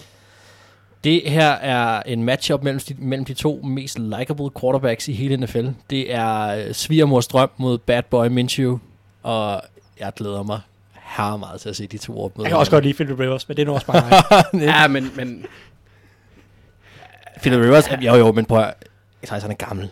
Han er på vej ud. Nu du skal vi have noget nyt, ung blod ind på banen. altså, ikke? han mangler et barn for at kunne stille med sit eget offense. Han, ja, jeg tror helt sikkert, at han har forsøgt at gro en offensiv linje, i hvert fald i alle de år, han har For, været. for øvrigt en anden ting omkring Teddy. Jeg bliver simpelthen, hver gang jeg ser ham spille, ikke? Mm. så er der sådan... Jeg kan helt være med at tænke, grunden til, at han ikke rigtig er slået igennem endnu, det er, fordi han ikke er psykopat nok. Jeg har det som om, at alle, he- altså alle quarterbacks i NFL, der sådan er gode, eller slår igennem, de, de, de, de er bindegale, eller ja. sådan syg, altså de, de, er nærmest alle sammen psykopater, eller sygt mærkelige, eller virkelig sådan otræer på en eller anden måde, så rigtig langt ude, ikke? Ja, er- det bare mig, der har den Det er teori? det vildeste statement Hvad, hvad nogensinde. er en O3'er? Ej, jeg synes, jeg synes altså... Det er sådan anderledes. Nu har, han, Og- nu har han godt nok holdt op, men Andrew Luck havde, synes jeg, var... var Han var også meget sympatisk. han var, han, han var en Teddy, som er god. Altså, Ja, men jeg vil også sige, at Andrew sympati- han havde også lidt psykopat i sig, fordi det, altså, jeg må ærligt nu, hvis der kommer en stor, stor muskuløs gut, der hopper ind i mig på 150 kilo, så vil jeg ikke rejse mig op og sige, fandme godt, kom bare tilbage. det er jo det, spillet går ud på, mand. Det er sandt, men Ja, ja, Det kan ikke, du kan ikke blive sur over de rammer, der det går ud på. jamen, han, han, han nød det jo. ja, ja, Ja, ja. Han, Ja. Fik, han havde en fetish. Jeg ja, tror, ja. han kommer til at Nogle savne gør det i en kælder, og nogle gør det på banen. Jeg ved det ikke. Altså, Ja, Åh, oh, du lægger op til noget senere her. det, det er bare en teori, jeg har, ikke? Og det er også sådan, jeg har det også lidt som om, det kunne godt være også grunden til, at Josh Rosen, Ej, han ej, ikke slår ej, jeg, tror, jeg, tror, du har, jeg tror, du har fat i noget der, hvor at man kan sige, at, at, at quarterbacks uden karisma, Jay Cutler, øh, de er bare ikke ledere på hold. Og man kan sige, at, at Teddy har bare har noget, noget andet karisma, som måske øh, eksisterer meget mere i, i omklædningsrummet. Altså, man, man, jeg synes, man hører rigtig meget, øh, både fra Vikings, men også nu her i Saints, at, at, at de er glade for ham i omklædningsrummet, og de er glade for den måde, han, han er til træning og så videre. Så jeg, jeg, jeg, tror, han, jeg tror, han har et eller andet. Men, men Men jo, det, var ikke, det var ikke noget, man skulle analysere. Nej, nej, jeg det var bare det sådan en tanke. Og jeg tror også bare mest af alt, at det er sådan... Det er så ekstrem en position, at de, at de spillere, der skal spille den, er, skal være ekstreme. Og det var, det var bare en tanke. Jeg, jeg kan ikke hver eneste gang, jeg ser til det Bridgewater, så får jeg den tanke. Han er alt for likeable. Han er ikke psykopat nok til at spille Nej, quarterback i nej. NFL. Men, øh, men øh, kør videre. Tag dit Tilbage matchup, til dit matchup, Mark. Ja. Ja. Hvad glæder du dig til at se? jeg- vi lidt for dig. Nej, jeg synes, det er perfekt, at vi kan være snakke om indtil videre, fordi der er så meget, af der heller ikke i det. Jeg glæder mig rigtig meget til at se Minshew og, og Bridgewater. øhm, det Minshew, bare, han er, Minshew, han er speciel nok til at blive en god quarterback. Ja, det er og actionstjerne og alt muligt andet. Altså, han, kan, han kan blive det meste. Men ej, jeg vil sige, der, der er det, der hører til os her, som er, at det vi allerede har lidt været inde på, så jeg skal nok lade være med at, at, at, at trage for meget i det. Men det er Sean Payton. Jeg roste ham i sidste uge, jeg vil blive med at rose ham, og sige, det her er definerende øh, for øh, hans øh, tid som træner i Saints, det han er gang i, og det kan, det kan potentielt være coach of the year ting, han er i gang med at lave. Det bliver man bare nødt til at anerkende, øh, fordi siden Breeze er gået ned, der har de været fremragende på hele holdet, og de bliver ved med at være det. Og, og hver uge, siden det her det er sket, så dukker der nogle nye op, hvor man bare tænker, hold fast, hvor spiller han bare godt, og hold fast, hvor bliver han sat i en god position. Og så samtidig bare hele, hele holdet er, er, er bare, øh, de spiller bare for Sean Payton, og det er simpelthen så fedt at se. Men det er et rigtig godt forsvar, de kommer til at møde nu. Jeg er rigtig spændt på at se uh, Saints offensive linje uh, mod Campbell og, og, og nogle af de andre tunge drenge uh, for Jaguars, fordi de er også... Det, det, det, det er et sjovt matchup det her, fordi at, at, at havde Breeze været på banen, så synes jeg sådan set, at den havde været rimelig sikker. Men der er stadig den der usikkerhed over det, fordi at det er Bridgewater, som er på banen. Um, men, men lige pludselig så bliver det Bridgewater mod Minshew, mm. uh, og det synes jeg, det, det er ikke bare interessant, det bliver også underholdende, tror jeg. tror jeg faktisk, du har ret i. Plus, der er en, en lille Alvin Kamara, der også lige... Selvfølgelig, ja, ja, ja, men der er masser af... Om man- det er bare... Ja, men Michael Thomas, Alvin Kamara, øh, der, der kan nævnes... Øh, Åh, oh, DJ Chuck. Tak, tak. ja, det er præcis. Ja, ja, ja. Tak, ja, Anders. lige præcis. Han Som er har, den første, man nævner, ikke? Nu må jeg så lige lade være. Og, DJ Tark er en gud. Mm. Sådan er det bare. Det, jamen, jeg er tæt på enig. Øh, det er bare ærgerligt, at... Fordi jeg, jeg skulle bare sikre mig, at vi ikke nævnte Leonard Fournette der. Det, det vil jeg bare være sikker på. Nå, Thijs, du har også et matchup med til os. Ja, men jeg tager, øh, det, må, er det, det må næsten være årets første rematch. Ja, det tror jeg, du ret i. Panthers mod Bucks. Mødtes allerede i uge 2. Øh, Buccaneers vandt. Det var Cam Newtons sidste kamp i denne sæson indtil videre. Han skal nok komme tilbage på et andet tidspunkt, tror jeg. Øh, men det, der er interessant fra den kamp, det var, at Chris- Christian McCaffrey har jo brændt banen af indtil videre i år. Men det gjorde han ikke i uge 2 mod, øh, mod Bucks. Han havde i den kamp, skal se, om jeg kan finde tallene, han havde øh, 37 yards på 16 løb. mm. Og derudover kun to catches for 16 yards. I alt, det må blive sådan noget 63, 53 yards. Det er ikke ret meget for Christian McCaffrey i år. Og Buccaneers i år generelt har været utrolig gode til at lukke ned for modstanderens running back. De mødte i U1 San Francisco 49ers, som vi siden han har set, har et brutalt løbeangreb. De holdt dem til 100 yards på 30, 30 carries. Det er rigtig, rigtig godt. Det, mm. det, det, og generelt i år, ifølge Football Outsiders og deres øh, sådan, hvad hedder det, effektivitetsmåling, DVOA, har Buccaneers det bedste løbeforsvar indtil videre i år. Været virkelig, virkelig dygtige. Måske også lidt overraskende, at de har været så gode. Men i et matchup mod Panthers med Christian McCaffrey, og Panthers virker nærmest om muligt endnu mere afhængige af McCaffrey, end de nogensinde har været. Mm. Fordi det var sjovt, at Kyle Allen kom ind og kastede fire touchdowns, eller hvad det var mod Cardinals. Han har ikke været ret god i de to sidste kampe. Han læser banen dårligt. Han fumbler for det første bolden alt for meget. Også seks fumbles i tre kampe. Øhm, Ja, det er virkelig, virkelig ikke så godt. altså, hver eneste gang han bliver sækket nærmest, så, bliver han, så fumbler han bolden. Han læser spillet dårligt lige nu, Carl Allen, og, og, og finder ikke matchupsene. Det kan være, at han kan det mod Buccaneers, der har en dårlig secondary. Det er så noget af det, der vi får at se. Men det bliver interessant at se, om Panthers for det første kan justere i forhold til, hvad Buccaneers gjorde i den første kamp for at lukke ned for McCaffrey. Hvis de ikke kan det, og McCaffrey stadig bliver lukket ned i en eller anden grad, hvad kan Panthers så? Kan Kyle Allen så løfte sit niveau? Kan Curtis Samuel, DJ Moore gå ind og gøre noget? Eller går Panthers angrebet så helt i stå på en eller anden måde, når de ikke kan bare hoppe op alle sammen på ryggen af den her lille øh, hvide mand, der hedder Christian McCaffrey, og så bærer dem alle sammen i endzone tre gange hver kamp. Øhm, det glæder jeg mig rigtig, rigtig meget til at se. Øhm, så det, det er egentlig bare mit andet matchup. Det er, egentlig, det er bare Buccaneers forsvar, der har været rigtig gode med running backs mod Christian McCaffrey. Altså nu nævnte jeg øh, 49ers i 1 de har også lukket ned for Alvin Kamara mm. øh, indtil videre i år. Todd Gurley fik heller ikke det store ud af det i deres indbyggelseskamp. Det har været, det har været konsekvent godt mod løbet. Så øh, nu må vi se, om, om Panthers de kan fortsætte her. Og man skulle tro, at de i hvert fald kommer til at fokusere rigtig meget på det også nu, når det hedder Kyle Allen og Christian McCaffrey, som de skal møde. Der er ikke nogen tvivl om, hvem de gerne kunne tænke sig at tage ud af den kamp. Altså, McCaffrey har jo været Panthers angreb de sidste to uger. Ja mod øh, Cardinals. Jeg kan love dig hvis Bruce Arians, han, han, sidder, han sidder og tænker, Kyle Allen skal vinde den her kamp for dem, hvis det er. Altså, så vil han jo være, det, det, det, det, er jo, det, er jo det, han vil have. Sæt tre mand på McCaffrey hver spil, præcis. og så må vi... Uh, så må vi bare se, hvad han kan, Kyle Allen. Altså, altså, det er, det må være approachen for box. Ja. Var det... Ja, det var mit matchup. Det er meget, meget simpelt. Men, yes. øh, men det, det bliver afgørende. Og, og, og, og der, det er også en fed kamp, for der er også der er flere matchups i det netop, hvis det lykkes for dem. London-kampen for øvrigt, øh, så man kan se den klokken halv fire. Ja, halv fire. Så det er en dejlig tidlig kamp. Det er altid skønt, når lige NFL ja, søndagen lige bliver fire timer længere. Ja, men vi får lov til at opleve, hvordan amerikanerne ser kampe nu. Ikke? Det der med, at man får lov til at stå lidt op og se fodbold, og så kommer der kampe i træk. Ikke? Hvornår det bliver, står du det, normalt op det bliver om søndagen, Mark? Nej, nej, men altså, du får, det, du får det tidligere på dagen i hvert fald, ikke? Så det bliver en meget, meget lang NFL-søndag for mit vedkommende, fordi Steelers, de spiller Sunday night, så det hedder bare fodbold fra klokken 3 til klokken 5 om morgenen. Det lyder fandme lækkert, Thijs, det må jeg indrømme. Ja. Og fordi det lyder så lækkert, så synes jeg, vi skal stoppe med at snakke om det, og hoppe videre til at kigge lidt på, øh, hvorfor vinder de segmentet. Øh, og i den her uge, der har vi som altid lavet en afstemning på Twitter, og det blev Niners Rams og Eagles Vikings, vi, vi skal snakke om. Vi starter med Niners Rams, og Mark, du får lov til at snakke lidt om, hvorfor Niners slår Rams. Anders, jeg ret hurtigt har jeg faktisk et spørgsmål til dig. Ja. Hvad kunne du helst tænke dig? Fire grunde til, hvorfor 49ers vinder, eller fem årsager til, hvorfor Rams taber? Lad os tage den positive.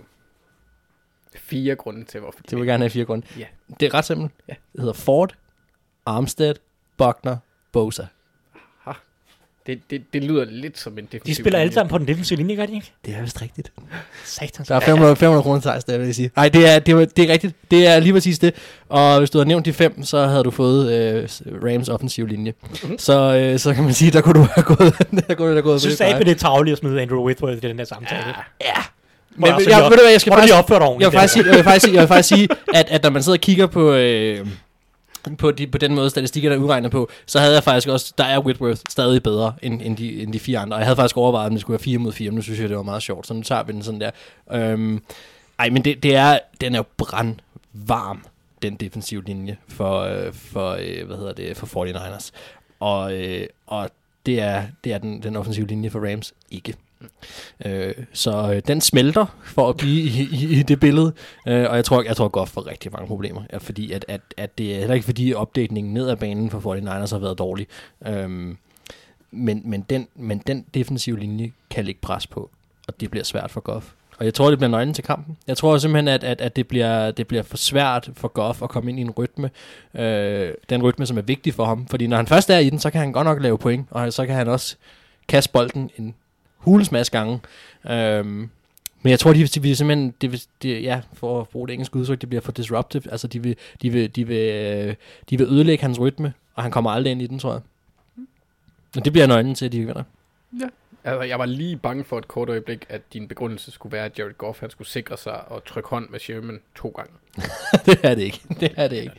Nå, øh, Thijs, vil du øh, nævne lidt om, hvorfor Rams de slår 49ers? Jamen, øh, jeg vil gerne starte med Andrew Whitworth. Fordi jeg synes, det er tavligt.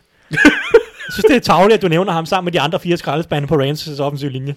Andrew Så kan han Whitworth, være containeren på linjen, hvis det er. eller ankeret, eller hvad man nu kalder det. Andrew Whitworth er en rigtig, rigtig dygtig venstre tackle, og det har han også været i år. Det er de fire andre, der er problemet. Han kommer til at stå over for Nick Bosa. For det første, mega fedt matchup. Men for det andet, tror jeg godt, han kan bremse ham. Og jeg, altså, for den andres defensive har været ualmindelig god. Ingen tvivl om det. Din pointe er helt fair. Men så dominerende har Eric Armstead, DeForest Buckner og de Ford, som stadig kæmper med en skade. De Ford, han spiller stadig kun 20-30 snaps per kamp, fordi han kæmper med en skade. Så dominerende har de tre andre heller, altså, heller ikke været. Det, det, jeg tror ikke, at 49ers kan ødelægge det hele uden Nick Bosa. Og der har Rams trods alt the great neutralizer, Andrew Whitworth på venstre tackle. Så det er der, vi skal sætte, Rams skal sætte deres lid til, at, at han kan holde Bosa ude af kampen. Og så kan, an, så, så kan Rams angrebet jo stadig godt noget. Altså, de har tabt de sidste to uger, ja, men de har stadig scoret 69 point. Goff har kastet nogle interceptions, og der er nogle andre problemer på, den, på det angreb. Men de scorer stadig point. De kan stadig flytte bolden ned ad banen og lave nogle point. Defensivt er det så, at de skal håbe på, at mens at Goff formentlig scorer nogle point, at, at, at de kan stoppe løbet. Og Rams har egentlig været rimelig fornuftige til at stoppe løbet i år. Ifølge Football Outsiders er de 9 til at stoppe løbet. Det er klart, at de er ikke ligens bedste, men det er rimelig fornuftigt. Og den eneste grund til for eksempel Seahawks, de kom over 100 yards til, til Chris Carson, det var, at de løb bolden 30 gange med Chris Carson. Han, han løb bolden hele tiden. Snittet omkring 4 yards per carry. Altså, Rams er ikke så dårlige til at stoppe løbet, og det, er, det tror jeg er alfa og omega mod det her 49ers angreb. Jeg synes, det her, altså Fortnite er virkelig gode. Jeg ved ikke, at jeg sidder og talt dem alt for meget ned, bare for at sælge en Rams sejr, fordi Fortnite er virkelig, virkelig gode. Men vi har stadig ikke set Jimmy Garoppolo skulle ud i en kamp og vinde kampen for 49ers. Og de her receiver for 49ers har løbet rundt med, dem stoler jeg stadig ikke super meget på. Jeg synes ikke, der er nogen af dem, der har bevist sig endnu. Så hvis Rams kan stoppe løbet, Whitworth kan bremse Bosa, så er der et, et, et matchup der, hvor at Rams potentielt godt kunne have en fordel i, hvilke kastangreb, der er bedst. Øh, trods alt. Så, så det er der, at, at, at Rams de vinder kampen, hvis de vinder den. Altså jeg vil sige, at jeg tror det var Richard Sherman, der var ude at sige på et tidspunkt, at øh, han siger til Garoppolo inden hver kamp, at, øh, at du skal ikke være bekymret. Øh, hver gang at angrebet er på, øh, på banen, så skaffer vi bolden til dig. Og, og man kan sige, at det er lige nu, der spiller det her 49ers forsvar bare hammerne godt. Altså, det gør de. Ja, men øh, Og det er lige, som du har du nævnte, et- Nå? jeg har et andet pointe. Som du nævnte i starten, Carl Jutek er skadet, ja, 49ers falder fra hinanden nu. offensiv våben. Limen på holdet. Folk, der ikke kender ham, det er fullbacken. Det er ham der, den der 49ers Det er, fullback. det er så ærgerligt, at han er ude. Til gengæld så er George Kittle et monster. Ja. Ja, men i, nu hvor vi snakker om monster, har du så nogle, øh, et, et lille spiltip, Mark, i forhold til 49ers? Jeg jeg vil bare spille på, at de vinder. Bold? Det giver, giver 2,55. Det. Ja, det, ved du hvad, som Mathias han plejer at sige, eller det siger han til mig, det vil jeg ikke sige til dig, det, det synes jeg ikke er fedtet. Det er faktisk helt okay. Jeg vil også sige, på, at de kommer det godt, at de ikke er på hjemmebane, men de er ubesejrede hold, som har spillet godt. De har spillet rigtig godt. De kommer ind, og så vil de stadig øh, lagt som underdogs på den måde. Det synes jeg er... Ja. Jeg synes heller ikke, det er et dårligt tip. Hvad med dig, Thijs? Har du... Øh, Jamen, jeg har selvfølgelig øh, prøvet at finde et Rams-fokuseret odds. Bare lige for at lege lejen videre her. Og jeg, jeg, jeg har sagt, at hvis Rams vinder, så tror jeg, det bliver tæt. Så jeg har sagt, at hvis man, hvis man, hvis man har en lille fidus til Rams, så synes jeg, man skal spille på, at de vinder mellem 1 og 6 point. For det får man 3,9 gange pengene igen for. Synes jeg faktisk er rigtig fint. Men jeg tror ikke, at de kommer til at bare blæse det her for den egen hold ud af banen. Det kan godt blive en tæt kamp, og så kan det altid tippe over til Rams for det. Så får du næsten 4 gange penge igen. Det synes jeg ikke er noget dårligt odds. Nej. og på fremragende, odds, vil jeg sige, boys, så hopper vi videre til den næste kamp. Eagles Vikings. Sidste gang jeg var vært, der fik du ikke lov til at snakke for, hvorfor Vikings vandt. Det får du lov til den her gang. Jeg tænkte, det skulle være mest fair. Så øh, Mark, fortæl os lidt om, hvorfor Vikings de slår Eagles. Yes. For dem, der følger øh, det, jeg laver ved siden af, der hedder Eat My Sports, så har de nok lagt mærke til, at øh, på hver optagelse, så står jeg med et Vikings-forklæde, og min gode kammerat Stefan, som er min medkok, står med et Philadelphia, eller et Philadelphia Eagles øh, forklæde. Og øh, det vil sige, at den her kamp betyder ikke noget, bare noget for mig, fordi at Vikings spiller, det er på et personligt punkt. Jeg sidder og ser fodbold med Stefan hver søndag. Der er dårlig stemning. og, og, og det handler, der skal bare vindes. Altså. Så, øh, så jeg har virkelig, øh, der er virkelig lagt i kakkeloven nu her, og jeg har prøvet at finde alle de gode argumenter, som bliver sendt til Minnesota også bagefter, om hvordan de skal slå Eagles. Hvis vi lige hurtigt skal blive i madverden, så kan jeg sige, at jeg vil ikke engang kunne sige vandet fra min pasta med den secondary, som Eagles har, fordi så vil pastaen falde ud. Der er så store huller i den secondary, at det ikke giver nogen mening. Og, og, og det er en af de helt store nøgler til den her kamp. Det er, at øh, Stefan Dix skal på banen, Adam Thielen skal på banen, og de tight ends skal på banen. Jeg siger ikke, at man ikke skal løbe bolden, fordi Dalvin Cook er fremragende. Han bliver overskygget af Christian McCaffrey lige nu, men det han laver er også...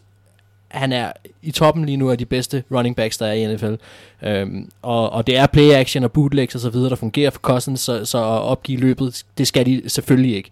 Øhm, men, men, men det her, det er et, en perfekt anledning. De kommer lige fra at have domineret Giants for en sejr, der var så vigtig for det her hold. Øhm, for at få holdmorale og så videre tilbage. Nu skal de have deres stjerne-receiver i gang, og det kan de komme til at få mod Eagles. Fordi deres secondary er bare ikke god. Øh, de, de tillader alt for mange point, og de er nummer 27 øh, lige nu øh, i, øh, i NFL. Så det skal udnyttes. Forsvaret, de skal på en ret svær opgave, og den hedder, at de skal sack Carson Wentz.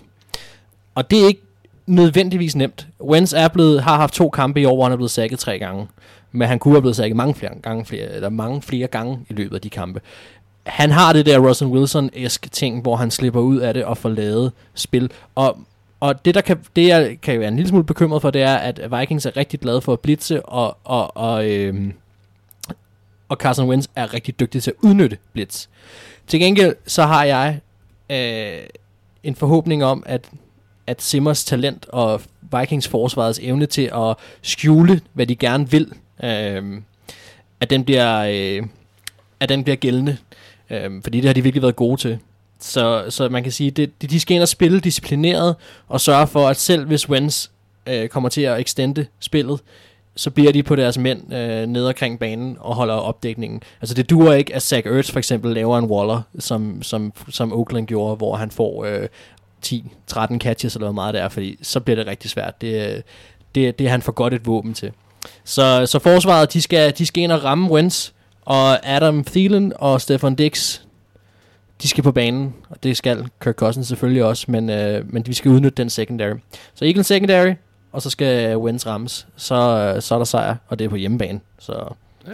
det bliver svært, Thijs. Ja, Thijs, hvad, jeg er lidt spændt på, hvad du siger her, fordi øh, ja, jeg, har, jeg har et punkt, jeg gerne vil angribe Mark lidt på, så jeg er spændt på at se, om du kommer den op på der. Okay, jamen, bare, øhm, altså, det helt store, det bliver, at Vikings løber rundt med en offensiv linje, Det var mit punkt. Åh. som, er, som jeg ikke engang vil, hvad ved jeg ikke, øh, sige min tagliatelle i, eller hvad du prøver at sige. Det er altså, den er endnu mere hullet end Eagles secondary. Pasta-referencer, det kom alt for langt ud der. Undskyld. øhm, altså Vikings offensiv linje, den stinker. Specielt, al- og Eagles defensiv linje, de har ikke produceret så mange sacks i år, men det er i høj grad et tilfælde reelt set. De har været et af ligens bedste hold til at få pres på quarterbacken stadigvæk. Det er bare ikke blevet til sex lige så meget som 10 det normalt. sidste uge, ikke? Ja, ja, det, det hjælper lidt på det, når man møder Jets, men Mm. det, det er altid rart selvfølgelig at få tanker lidt til. Sådan er det, når man møder de der New Jersey-hold, ikke? Det, Ja, ja. Vikings taler med om, ikke? Mm. Men øhm, Eagles har en rigtig god defensiv linje, en rigtig god pass rush, og Fletcher Cox, Brandon Graham, øh, Derek Barnett og så videre. Øhm, og den her Vikings offensiv linje, den er, den, er, den er ikke ret god. Og Kirk Cousins virker s- voldsomt usikker bag den. og specielt mod hold, med, der, er, der kan en lille smule på forsvaret, netop mm. kan skabe noget pres på. Co- Cousins, han, han, han er utrolig dårlig i lommen, fornemmer pres utrolig dårligt. Apropos fumble fejl, som vi snakkede om, Carl Allen tidligere, så Kirk Cousins, han fumbler også bolden alt for meget, når han Ja, bliver for sækket. pokker. ja, ja, det er hans kæmpe problem. Og jeg simpelthen, jeg, jeg, jeg er med på, at Eagles secondary ikke er så stærk, men jeg har svært ved at se Vikings rigtig få gang i kastangreb på nogen som helst måde, fordi jeg tror ikke på, at Cousins kan tage de rigtige beslutninger ind i lommen under det pres. Og så kan man sige, kan, vi, kan Vikings så løbe bolden mod Eagles? Det tror jeg ikke, det kan. Eagles er et af ligaens bedste løbeforsvar, og det er faktisk det hold, der i den her sæson har lavet flest øh, tackles for no gain eller loss. De er rigtig, rigtig dygtige til at få penetration på den, på, på den defensive linje, øh, og, og komme ind i backfieldet og forstyrre running backen tidligt i løbet. Og det er bare rigtig, rigtig lækkert mod de her langsomt udviklende løb, som outside zone, øh, som Vikings gør.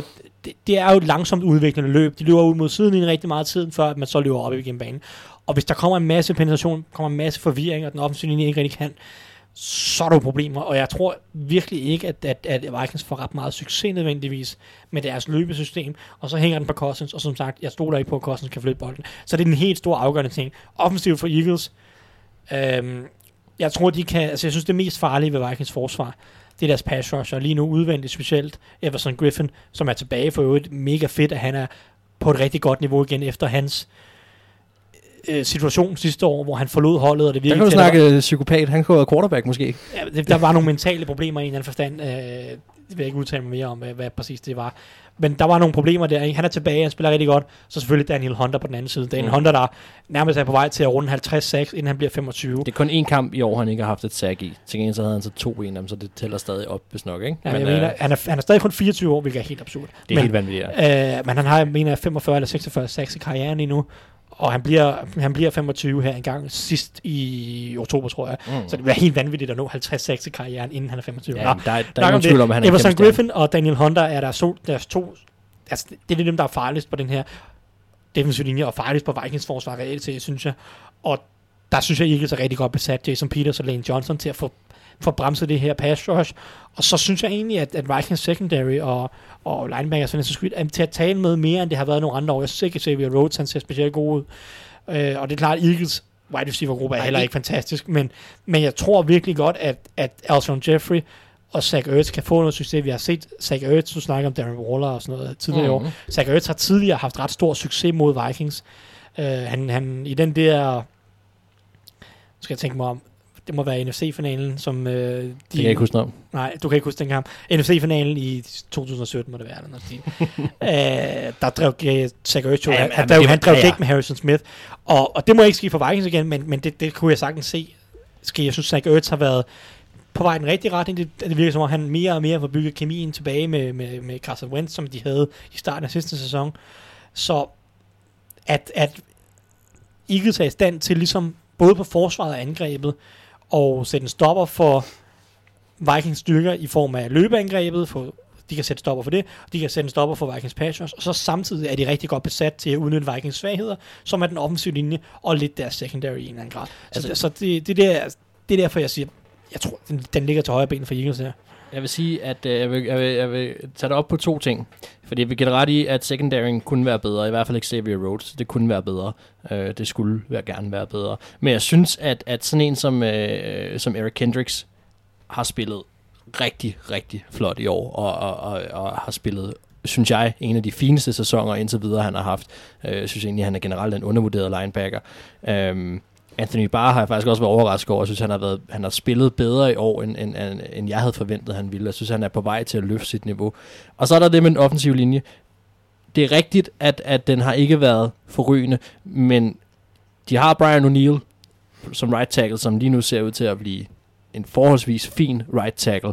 Øhm, Elfline havde en bedre kamp, end han havde overhovedet øh, mod, øh, mod Giants, og det, jeg ved godt, det var mod Giants. Stoler 0% på Healthline. Det er muligt, at det var mod Giants, men, men han spillede trods alt bedre. Reef gjorde det samme. Og så har jeg det lidt svært ved, at, at det kan godt være, at i pass protection, der har Cousins været under pressure, men, men de har stadigvæk skabt kæmpe store huller for Dalvin Cook på rigtig, rigtig mange øh, fine spil for den offensive linje. Så jeg synes, det der med, at den stinker, det synes jeg ikke er helt rigtigt, og jeg tror, at Eagles får svært ved Øh, på trods af den linje, de har, Fletcher Cox har ikke spillet særlig godt i år, synes jeg. Og, og, og man kan sige, at det er, jeg tror, at de, de får sværere ved at stoppe løbet, end, end, du, end du regner med. Øhm, fordi så dårlig er den offensive linje heller ikke til at skabe huller for løbet. Det synes jeg ikke, de har, det synes jeg, de skal, skal vi have en over under uh, Dalvin Cook rushing yards? Det kan vi godt. Okay, øh, hvad tænker vi her? Altså, det, er jo, det er jo klart, at han får nogen, fordi Vikings løber bolden meget, så vi er i hvert fald over 50. Skal vi sætte over under på 80? 65 rushing yards? Jeg, jeg er villig til at sætte den helt ned på 65, og så tage underen Du tror, du tror han får under 65? rushing yards. Taberen skal optage næste udgave af det ovale kontor i ført bundløse lederhosen. Jeg siger det bare. Skal man låne dine, eller hvad? Ja, ja. Det vil ikke være i min. Nå, okay. Men lad os, bare, lad os bare tage den. Jeg er villig til at gå helt Er der. du villig til at gå helt ned på 65? Jeg ville have, jeg ville sat den på 80 og tænkt, nej, så vil jeg Nå, stadig. jamen, altså, vi Okay, kan nå, også men det er sætte- fint, vi kan vi godt sige vi kan også bare 65. mødes på midten og sige 72 en halv. Vi siger 72, han får over 72,5. Okay, under 72 en halv. Ja, men øh, vil I sætte noget på spil her, eller, eller skal vi øh, prøve at kigge lidt på nogle odds, som vores lyttere de kan lægge på danske Ellers så må folk skrive, hvad vi skal sætte på spil. Jeg ved det ikke. Jeg kan ikke lige komme på noget. Har du en god idé? Altså, altså nu, jeg tænker, jeg repræsenterer Stefan her, så kan, så kan han ikke, øh, i, næste gang I optager noget til Meet My Sport, så kan han, så kan han få lov til at, øh, til at gøre grin med dig på en eller anden måde. Jo, det, det, jo, det er fint nok. Og så, hvad, hvad, så giver du mig et shout-out, eller hvad? Thijs, han skal med som gæst i ført Ravens gear. Nej, nej, nej. Den er langt over grænsen, den der. Den er langt over grænsen. Ja, så tror du alligevel lidt for den offensive linje, hva'? Nå, skal vi øh, kigge på nogle spiltips til... Øh, Det er en deal, Thijs. Ja, ja. Yes. Øh, jamen, så lad os, lad os starte med, med Mark. Kan vi ikke starte med Thijs? Vi starter med, fordi mit er med, med forsvundet. Thijs. De der er forsvundet, okay. Øhm, jeg, har, jeg har sådan set taget to lidt med. For det første, jeg har taget den, den, den fornuftige. Det er, øh, at Eagles scorer over 21,5 point. Eagles har øh, de sidste to år været rigtig, rigtig dygtige til, til at score point, uanset nærmest hvem, der har været quarterback. Vi skal tilbage til u 11 i sidste sæson, før de har scoret under 20 point. De har haft en enkelt kamp med 20 i år. Så ALC, der er rigtig stor chance for, at de scorer 21,5 point. Jeg ved godt, at Vikings har et fornuftigt forsvar. Så den, øh, den synes jeg egentlig er fornuftig, og øh, den får du... Det kan jeg ikke se. Jeg har simpelthen øh, i forskrevet Men jeg, jeg husker det som om, det var omkring 2,12 stykker, du får pengene i gang igen på den. Øhm, så er også den lidt mere våde, det er, at Eagles fører både ved pausen og vinder kampen. Den får der 3,45 gange penge igen på. Øhm, det, det, det, det er egentlig, fordi jeg synes, at Eagles er det bedste hold, og derfor fører hele vejen igennem. Ja. Ja, det, min var, jeg skulle bare ind og finde, øh, hvor meget det var på, fordi min er nemlig også, at Vikings fører ved halvlejen. Okay, øh, altså, over 21,5 point er 2,1 gange pengene igen. Så det var ikke helt forkert husket. Nej. Ja, kør din. Yes. Nå, men øh, min det var, at, øh, at Vikings fører ved halvlejen, og det betyder også, at de vinder kampen. Jeg kan ikke huske, øh, det, de, de skal føre med i hvert fald med en vis mængde over, når de går ind til halvleg, så taber de som regel ikke kampen.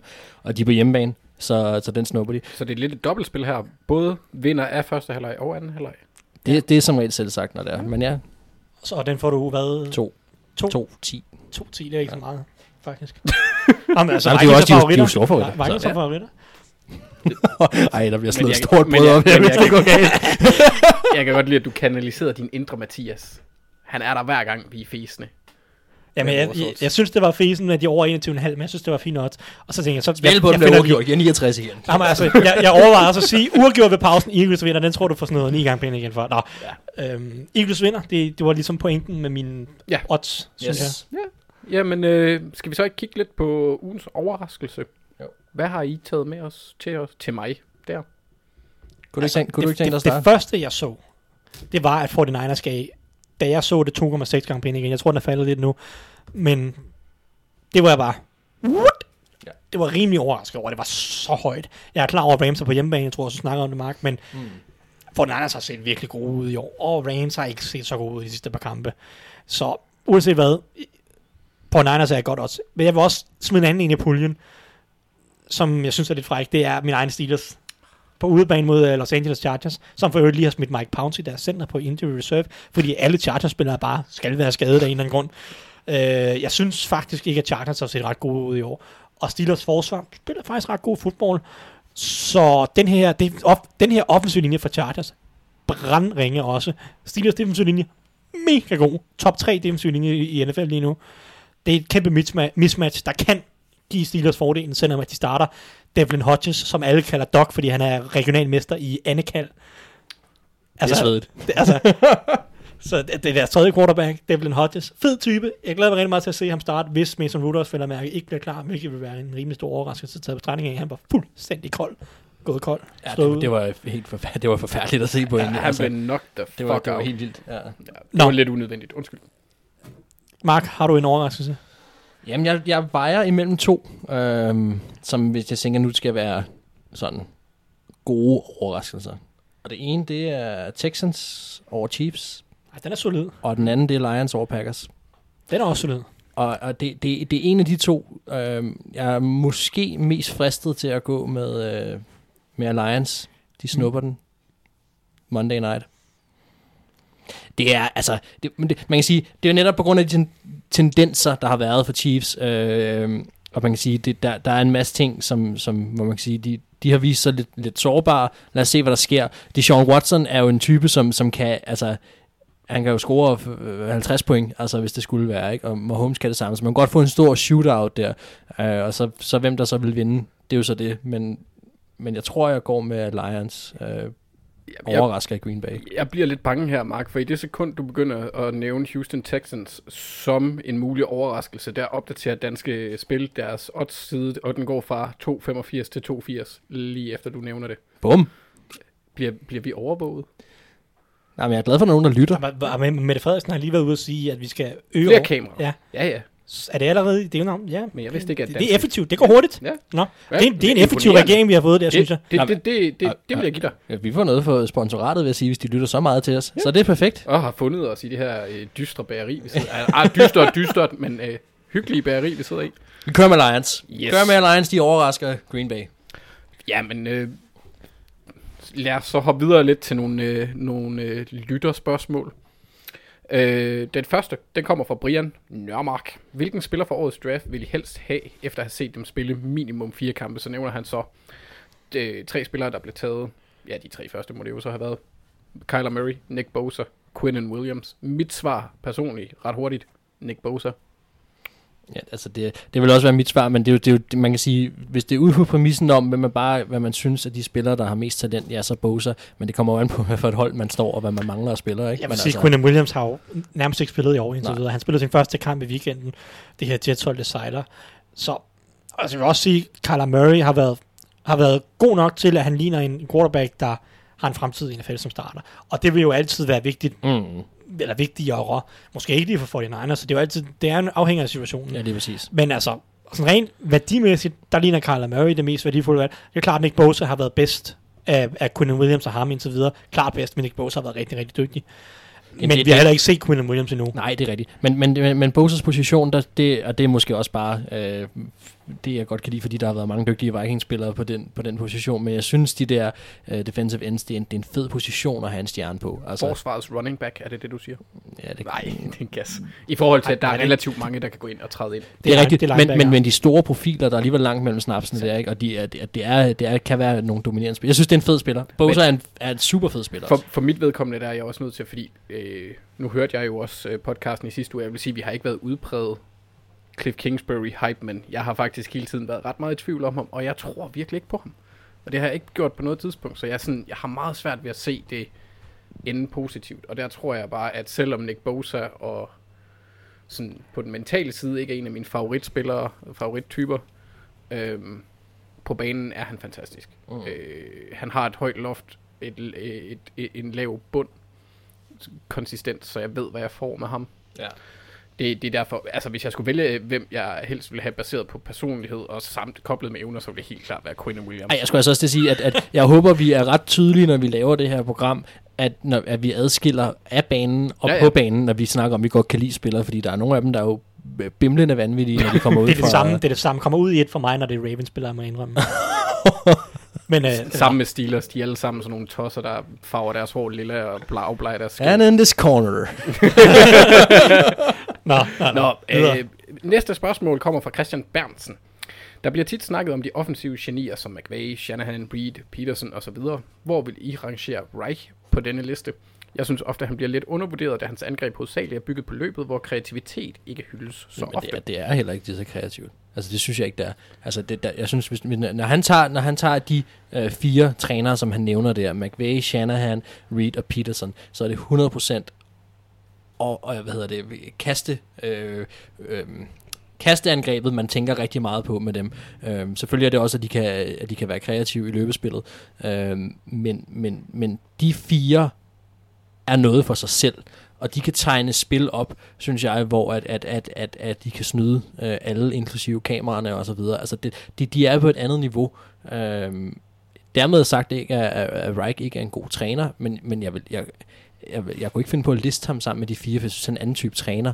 Altså, han er mere en... Øh, hvad kan man sige, straight to the bone. Jeg ved ikke, hvad man skal sige. Altså, det, det, det er... Ja. Jeg kunne ikke ja. finde på at nævne ham sammen med de fire. Hvis jeg må være ind, så det første vil jeg sige, jeg synes ikke, at Doc Peterson er oppe på det niveau overhovedet. Øh, og jeg, jeg synes, det er specielt blevet tydeligt de sidste par år, at øh, jeg er ikke sikker på, hvor, altså den der Super Bowl-sæson, hvor meget var ham, hvor meget var John DeFilippo, hvor meget var Frank Reich. Fordi jeg synes, at John mm. DeFilippo og Frank Reich, begge to har været mere imponerende end Doc Peterson, mm. siden de vandt den Super Bowl. Altså hvis man Men- ser bort fra Filippos tid i Vikings. Ja, men jeg, ja og, men jeg tror, der er andre Og det var, det var et i- mismatch generelt bare. men det sagde intet om Ikke Filippo. nødvendigvis som det Filippo. Nu ser vi i Jaguars. Jaguars har et af ligaens bedste kastangreb lige nu.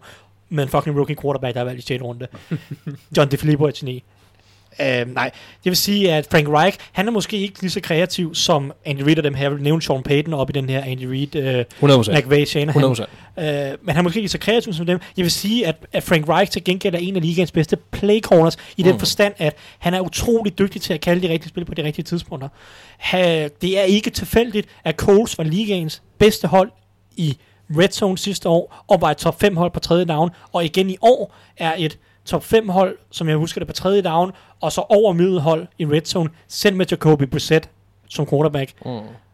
Det er ikke tilfældigt. Frank Reich er rigtig, rigtig dygtig til at kalde det rigtige spil. Reelt set, når man ser rundt omkring på ligaens offensive trænere, så er der kun en 3-4, måske 5 offensive koordinatorer, som er, er sådan rigtig innovative og, og kan lave en forskel på den måde. Og det er nogle af dem, som, som Christian nævner, og så Mm. Sean Payton, som sagt. Ja, Sean Payne skal 100% nævnes. Øh, og så resten af de offensive koordinatorer er i høj grad gode eller dårlige, fordi at de er gode eller dårlige til at lave en gameplan, øh, kalde de rigtige spil på de rigtige tidspunkter, finde svagheder. Sådan en som Josh McDaniels vil jeg overhovedet ikke kalde en kreativ offensiv koordinator, men han er ualmindelig dygtig, det hjælper nok også, man har Tom Brady, men er utrolig dygtig til at finde Mm. mismatches og svagheder på et forsvar, og så angribe dem på 27 forskellige måder. Det er han virkelig dygtig til, Josh McDaniels. Og det er en anden måde at være offensiv koordinator på, Ja, end, end Sean Payton. Og, sådan. og jeg vil sige, Frank Reich er en rigtig, rigtig dygtig playcaller, mere end han er en dygtig spildesigner, som Andy Reid og Carl Shanahan og Sean Payton er. Det- det men, bliver- men jeg vil sige, Frank Reich er meget, meget dygtig. Det, det han gør med det her coachangreb lige nu, er rigtig godt, for jeg synes ikke, at Kobe Brissett har været ret god. Nej, det Men det, det, det dig kan vi tage på et andet tidspunkt. Men jeg vil sige, Frank Reich fortjener rigtig meget respekt, men måske ikke på samme måde som McVay og Shanahan. Og Ej, det, de der. bliver hyldet for, det er jo også de der lidt flashy spil, og det er sådan nogle ting, som, som skaber lidt overskrifter og skaber lidt... Altså, det, det er jo klart, øh, det er, det er jo, som han selv påpeger i sit spørgsmål også, det er ikke, det er ikke den måde, at, at, at Reich laver spil på på samme måde, men det er godt, jeg synes, det, jeg er enig med dig i, at han er en dygtig spilkalder, øh, og han er en Men- dygtig coach. Men, men det skal også siges, at, og- at Frank Reich er nok fordi, at de har lidt problemer på quarterback. Men både Frank Reich og Doug Peterson, de løber bolden lidt for meget til min smag. Nå jo, men, ja, ja. men jeg vil så sige, bare fordi de der fire bliver nævnt derop, så er det jo ikke nødvendigvis derfor, at, at, at det er jo ikke nødvendigvis sådan, man vinder Super Bowls og så videre. Det har jo allerede bevist, ikke? Altså det er jo ikke, det er jo ikke nødvendigvis det, der gør, at man bliver, øh, de aller, altså, bliver den træner, der vinder allermest. Så det kan sagtens være, at Reich ender med at få mere succes end, end nogle af de andre trænere, men det er en anden måde, de bliver, øh, bliver defineret på, ikke? Jeg synes også, det er sjovt, at, at Thijs, det, du nævner jo faktisk der, hvor at Coles, de har været rigtig gode i red zone. Det har jeg så ikke lige fuldt med, men det, det synes jeg er sjovt, for det er derefter Eagles, de øh, sendt Frank Reich til Indianapolis, at de har haft enormt store problemer. Det skal siges, at det var John DeFilippo, der stod for red zone-spillene hos Eagles. Og, og tredje down, skal lige sige. Ja. Det, det, det, der havde de haft, det var særligt tredje down egentlig, jeg tænkte på, der, hvor de har haft problemer efter de to smuttede ud. Så det, Det er også, altså, jeg, jeg er ikke overbevist om, at Doug Peterson nødvendigvis er noget offensivt geni. Jeg synes, han er en ret god, jeg synes, han er en ret god træner. Og han har en rigtig øh, opfriskende approach til det aggressive på fjerde downs og alt det her. Det, det er helt klart Doug Petersons aftryk. Men jeg er ikke klar til at kalde ham op i den her kategori af, af offensive hjerner og strateger. og Det er noget. Men det der- må jeg sige. Men der bliver generelt også bare øh, snakket for lidt om, hvad der sker, når nogle af de der succesfulde øh, trænersammensætninger bliver skilt ad. Fordi det er det, der sker. Nu er det også spændende at se med, med Reed og så videre, hvis nu er hans offensive koordinator rykker videre. Der er det, der, det er sket 27.000 det ved jeg godt, men Reid. det ved jeg godt, og, og han har stadig Pat Mahomes og så videre, så han er måske et dårligt eksempel. Men, men der bliver nogle gange snakket lidt for lidt om, hvad der sker. Øh, at, at, nogle gange så er det virkelig som om, at, at Ja, det er selvfølgelig, fordi der ikke er så meget prestige i det, nogle gange bliver der bare gjort lidt for lidt for at holde på nogle af de der sammensætninger, et år eller to mere. Uh, de har lykkes lidt i Patriots, hvor man har, har holdt uh, McDaniels og Patricia under Bill Belichick noget tid, men, men, men det er lidt ærgerligt nogle gange, synes jeg, at når et hold får meget succes, for eksempel på angrebet af den offensive koordinator, så straks ryger videre som head coach et andet sted. Det, det er derfor, at der det er derfor, jeg ja, vi, nu ganske kort, det er derfor, jeg synes, der er en fordel i at have en head coach, som kalder spillene på den offensive, Mm. altså som 100%. kan, som kan kalde spillene ja. i, i form af Sean Payne og det her, fordi så er, så er tabet ikke ret stort, hvis de mister deres offensive koordinator. Nå, det Men var egentlig bare mindre, de, med mindre forsvaret Ja. falder fra hinanden. Men ja, Ja, ja. Ikke, det, det, det var vist nok om det spørgsmål i snakkende sataner. Øh, Mathias Lykkegaard Pedersen, han spørger også på Facebook, kan jeg se, hvem har de fem PT bedste forsvar, inklusiv skader? Bills, Patriots og for en anden. San Francisco 49ers. Det er min top 3 lige nu. Mm. Om Bills eller Patriots er et og to, det ved jeg ikke helt. Det kommer lidt an på, hvordan Patriots gør, mod, når, de rent faktisk møder et angreb. Ja, jeg synes Patriots ligger nummer et. Jeg synes Ja, Patriots, altså baseret på de første fem kampe, helt enig. Men det er bare så dårlig modstand, de har Mm. mm. haft, at men det er stadig også bare så imponerende, det de har gjort. Altså, jeg, Ja, ved ja. godt, jeg ved godt, de har mødt dårlig modstand, men det er helt, det er helt vanvittigt, det de laver lige nu. Altså, de, de har også bare virkelig udnyttet. fuldstændig enig. Uh, men det er i hvert fald Bills Patriots 1-2, så har jeg 49ers 3. Det har jeg også. Og så har jeg, det er øh, min samme top 3, jeg har. og så har jeg Bears Panthers som de to sidste. Bears har jeg også, øh, men jeg har nogle andre bobler også. Så jeg har, jeg har faktisk både øh, Packers og Bucks havde jeg faktisk også tænkt at nævne som en boble. Og Coles havde jeg også tænkt at nævne. Øhm, Panthers synes jeg er fint. Panthers havde jeg med øh, også. Og øh, ja, Bears, Bears bliver svært at komme udenom. Det er jo det, er jo det, det, det der... Altså, Bears vil jeg helt klart smide ind som nummer 4, så har vi de fire første. Og så var det måske Panthers, vi skulle blive enige om som, som femte. Men jeg synes faktisk både Packers, sådan set også Vikings, øh, og øh, hvad hedder det, øh, og Buccaneers er, er værd ved. Jeg synes, Buccaneers secondary er alt for dårligt til at komme i Jamen, det er betragtning. stadig så imponerende, alt det andet, der, der, der foregår. Ja, det er Det- rigtigt nok. det- Det, det er nok. De, Det er Todd Bowles, der er en god Ja. defensiv koordinator, mere end at Buccaneers forsvar er sådan rigtig godt på en eller anden måde, mm. føler jeg. Men uh, Panthers har Og- også lidt problemer med deres løbeforsvar, men jeg synes, deres kasteforsvar er sindssygt imponerende. Det er og også det, det, er også derfor, jeg vægter dem højest. Det er rigtigt. Packers er lidt det samme. Også problemer med løbeforsvar, men det er også lidt en filosofi fra deres side. Men de er dygtige kasteforsvar. Altså for mig er det også det, der holder Saints ud. Det er deres secondary, er, som den er. Øh, fordi jeg synes sådan set også, at deres øh, front seven er god. Undskyld, hvis I lige hørte et slag med en hånd i panden, så var det fordi, jeg gik ind og kiggede på resterende schedule for Patriots. Ja, men lad være med det. Patriots, de, Simpelthen ulækkert, at Pa- det er Patriots, sådan. de møder, ikke, de møder ikke modstand i år, før de mødes i, eller før de møder Chiefs i, i- Chiefs i FC-finalen. Mm. Ja, de har, de har, de ja, har ja. nogle kampe. De, de senere møder Eagles og Chiefs, Cowboys og, og Texans. Resten, det er lort. Og Jeg det er synes, det kan inklusiv heller Mean Hvis Ravens. du, kigger, hvis du kigger på Bills vej, er den faktisk også okay. Ja. Så jeg synes faktisk, der er begyndt at være en reel chance omkring, eller øh, at der faktisk kommer lidt spil omkring, hvem der kan vinde Bills har, som jeg husker det, så har Bills en ret pæn chance for at være 8-2 eller 8-3 eller noget stil, uden reelt set at have slået noget ret imponerende. Mm. Mm-hmm. Men det, det, er, det er en anden snak, der synes jeg, det, det behøver jeg ikke at tage. Jeg tror, vi fik en top 5, ikke? Ja, det det hedder Pats, Bills, 49ers, Panthers og Bears. Bears. Yes. Og så videre til lidt øh, hvid running back extravaganza. Vi, Christian McCaffrey, han brændte banen af i den her weekend, og derfor spørger Esben 2008, hvilket er et meget mærkeligt efternavn, Esben. Running backs don't matter, spørgsmålstegn. Fortæl det til CMC. Er han med i MVP-kapløbet indtil videre? Bare tag de to andre oveni. Det, der, Og- vi, har fået, vi har fået tre spørgsmål om Christian McCaffrey. Philip Søren Bonnet skal CMC's position bare være alt mulig mand, og kunne han eventuelt være receiver? Christian Mortensen spørger så, hvad ville gøre mest ondt på Carolina? At CMC blev skadet resten af sæsonen, eller at Kyle Allen blev skadet resten af sæsonen? Skal Okay. vi tage den fra toppen? Tag den fra toppen. Uh, running backs don't matter. Det har du helt ret i, Esben. Det, er stadig, det holder jeg stadig fast i. Øhm, jeg vil dog sige, Christian McCaffrey gør det rigtig, rigtig godt, og det giver utrolig meget mere værdi end andre running backs, fordi han er så god i kastespillet. Men hvis vi kigger på sådan ren, hvad expected points added er en, er en, en stat, eller man skal sige, hvor man ligesom kan se på, hvor mange point, så at sige, en spiller tilføjer til sit hold. Altså det vil sige, at hvis du har en første down og 10 på 40 yard linjen, så bliver der i gennemsnit scoret 3 point fra den position. Hvis du så får en ny første down ved at en receiver griber 15 yards ned ad banen, så får du en ny første down. Så er fra den position første 10, så bliver der måske scoret 3,3 point øh, fra den position. Så har du tilføjet 0,3 expected points med det catch. Og hvis man kigger på expected points added for Christian McCaffrey, så har han stadig tilføjet færre point end Darren Waller. og, og nogenlunde det samme som Will Disney. Altså, og jeg ved godt, at det, det er jo utroligt brutalt på en eller anden måde, men det er bare, running backs tilføjer bare ikke utrolig mange point i forhold til, selvom de rører bolden så utrolig meget, og vi snakker, vi snakker ikke i gennemsnit per touch eller noget som helst. Det er summeret, selvom Christian McCaffrey har rørt bolden, hvad ved jeg, han har, han har, han har vel rørt bolden 140 gange snart i den her sæson, og Darren Waller har rørt bolden 35 gange, så har Darren Waller stadig været altså tilføjet flere expected points til Raiders angreb, end Christian McCaffrey har til Panthers angreb. Og jeg ved godt, det er sådan lidt fixfakteri at bare tage en stat, og så sige, at det, det, det, det alt, altvisende på en eller anden måde, fordi Christian McCaffrey er sindssygt dygtig. Men hvis du tager Christian McCaffrey og sætter ind på Dolphins hold, så vinder de stadig ikke nogen kampe. Mm. Hvis du tager Patrick Mahomes og sætter ind på Dolphins hold, så vinder de seks, mindst seks kampe. Vi kommer, vi kommer ikke udenom at have en god quarterback, eller bare have en middelmodig quarterback, kommer til at være det vigtigste. Der er ikke nogen tvivl om, hvad for en position, der er vigtigst på et fodboldhold, det er quarterbacken.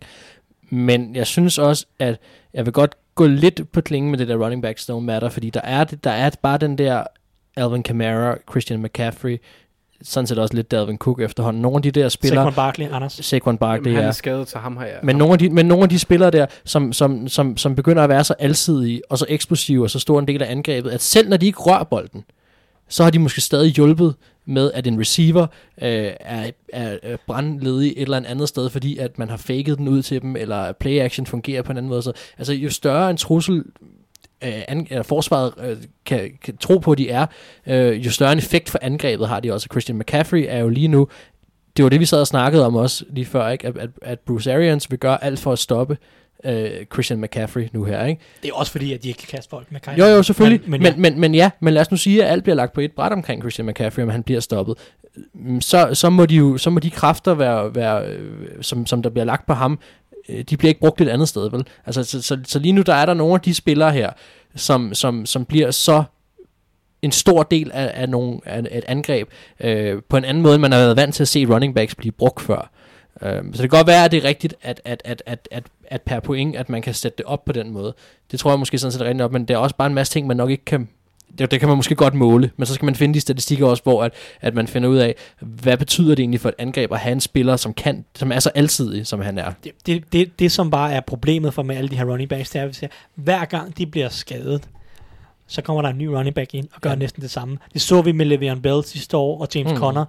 Og det der selvfølgelig er, jo bedre de bliver kastespillet, de her Christian McCaffrey, Alvin Kamara typer, jo sværere bliver de at erstatte, for der er ikke så mange running backs, der kan det på det niveau.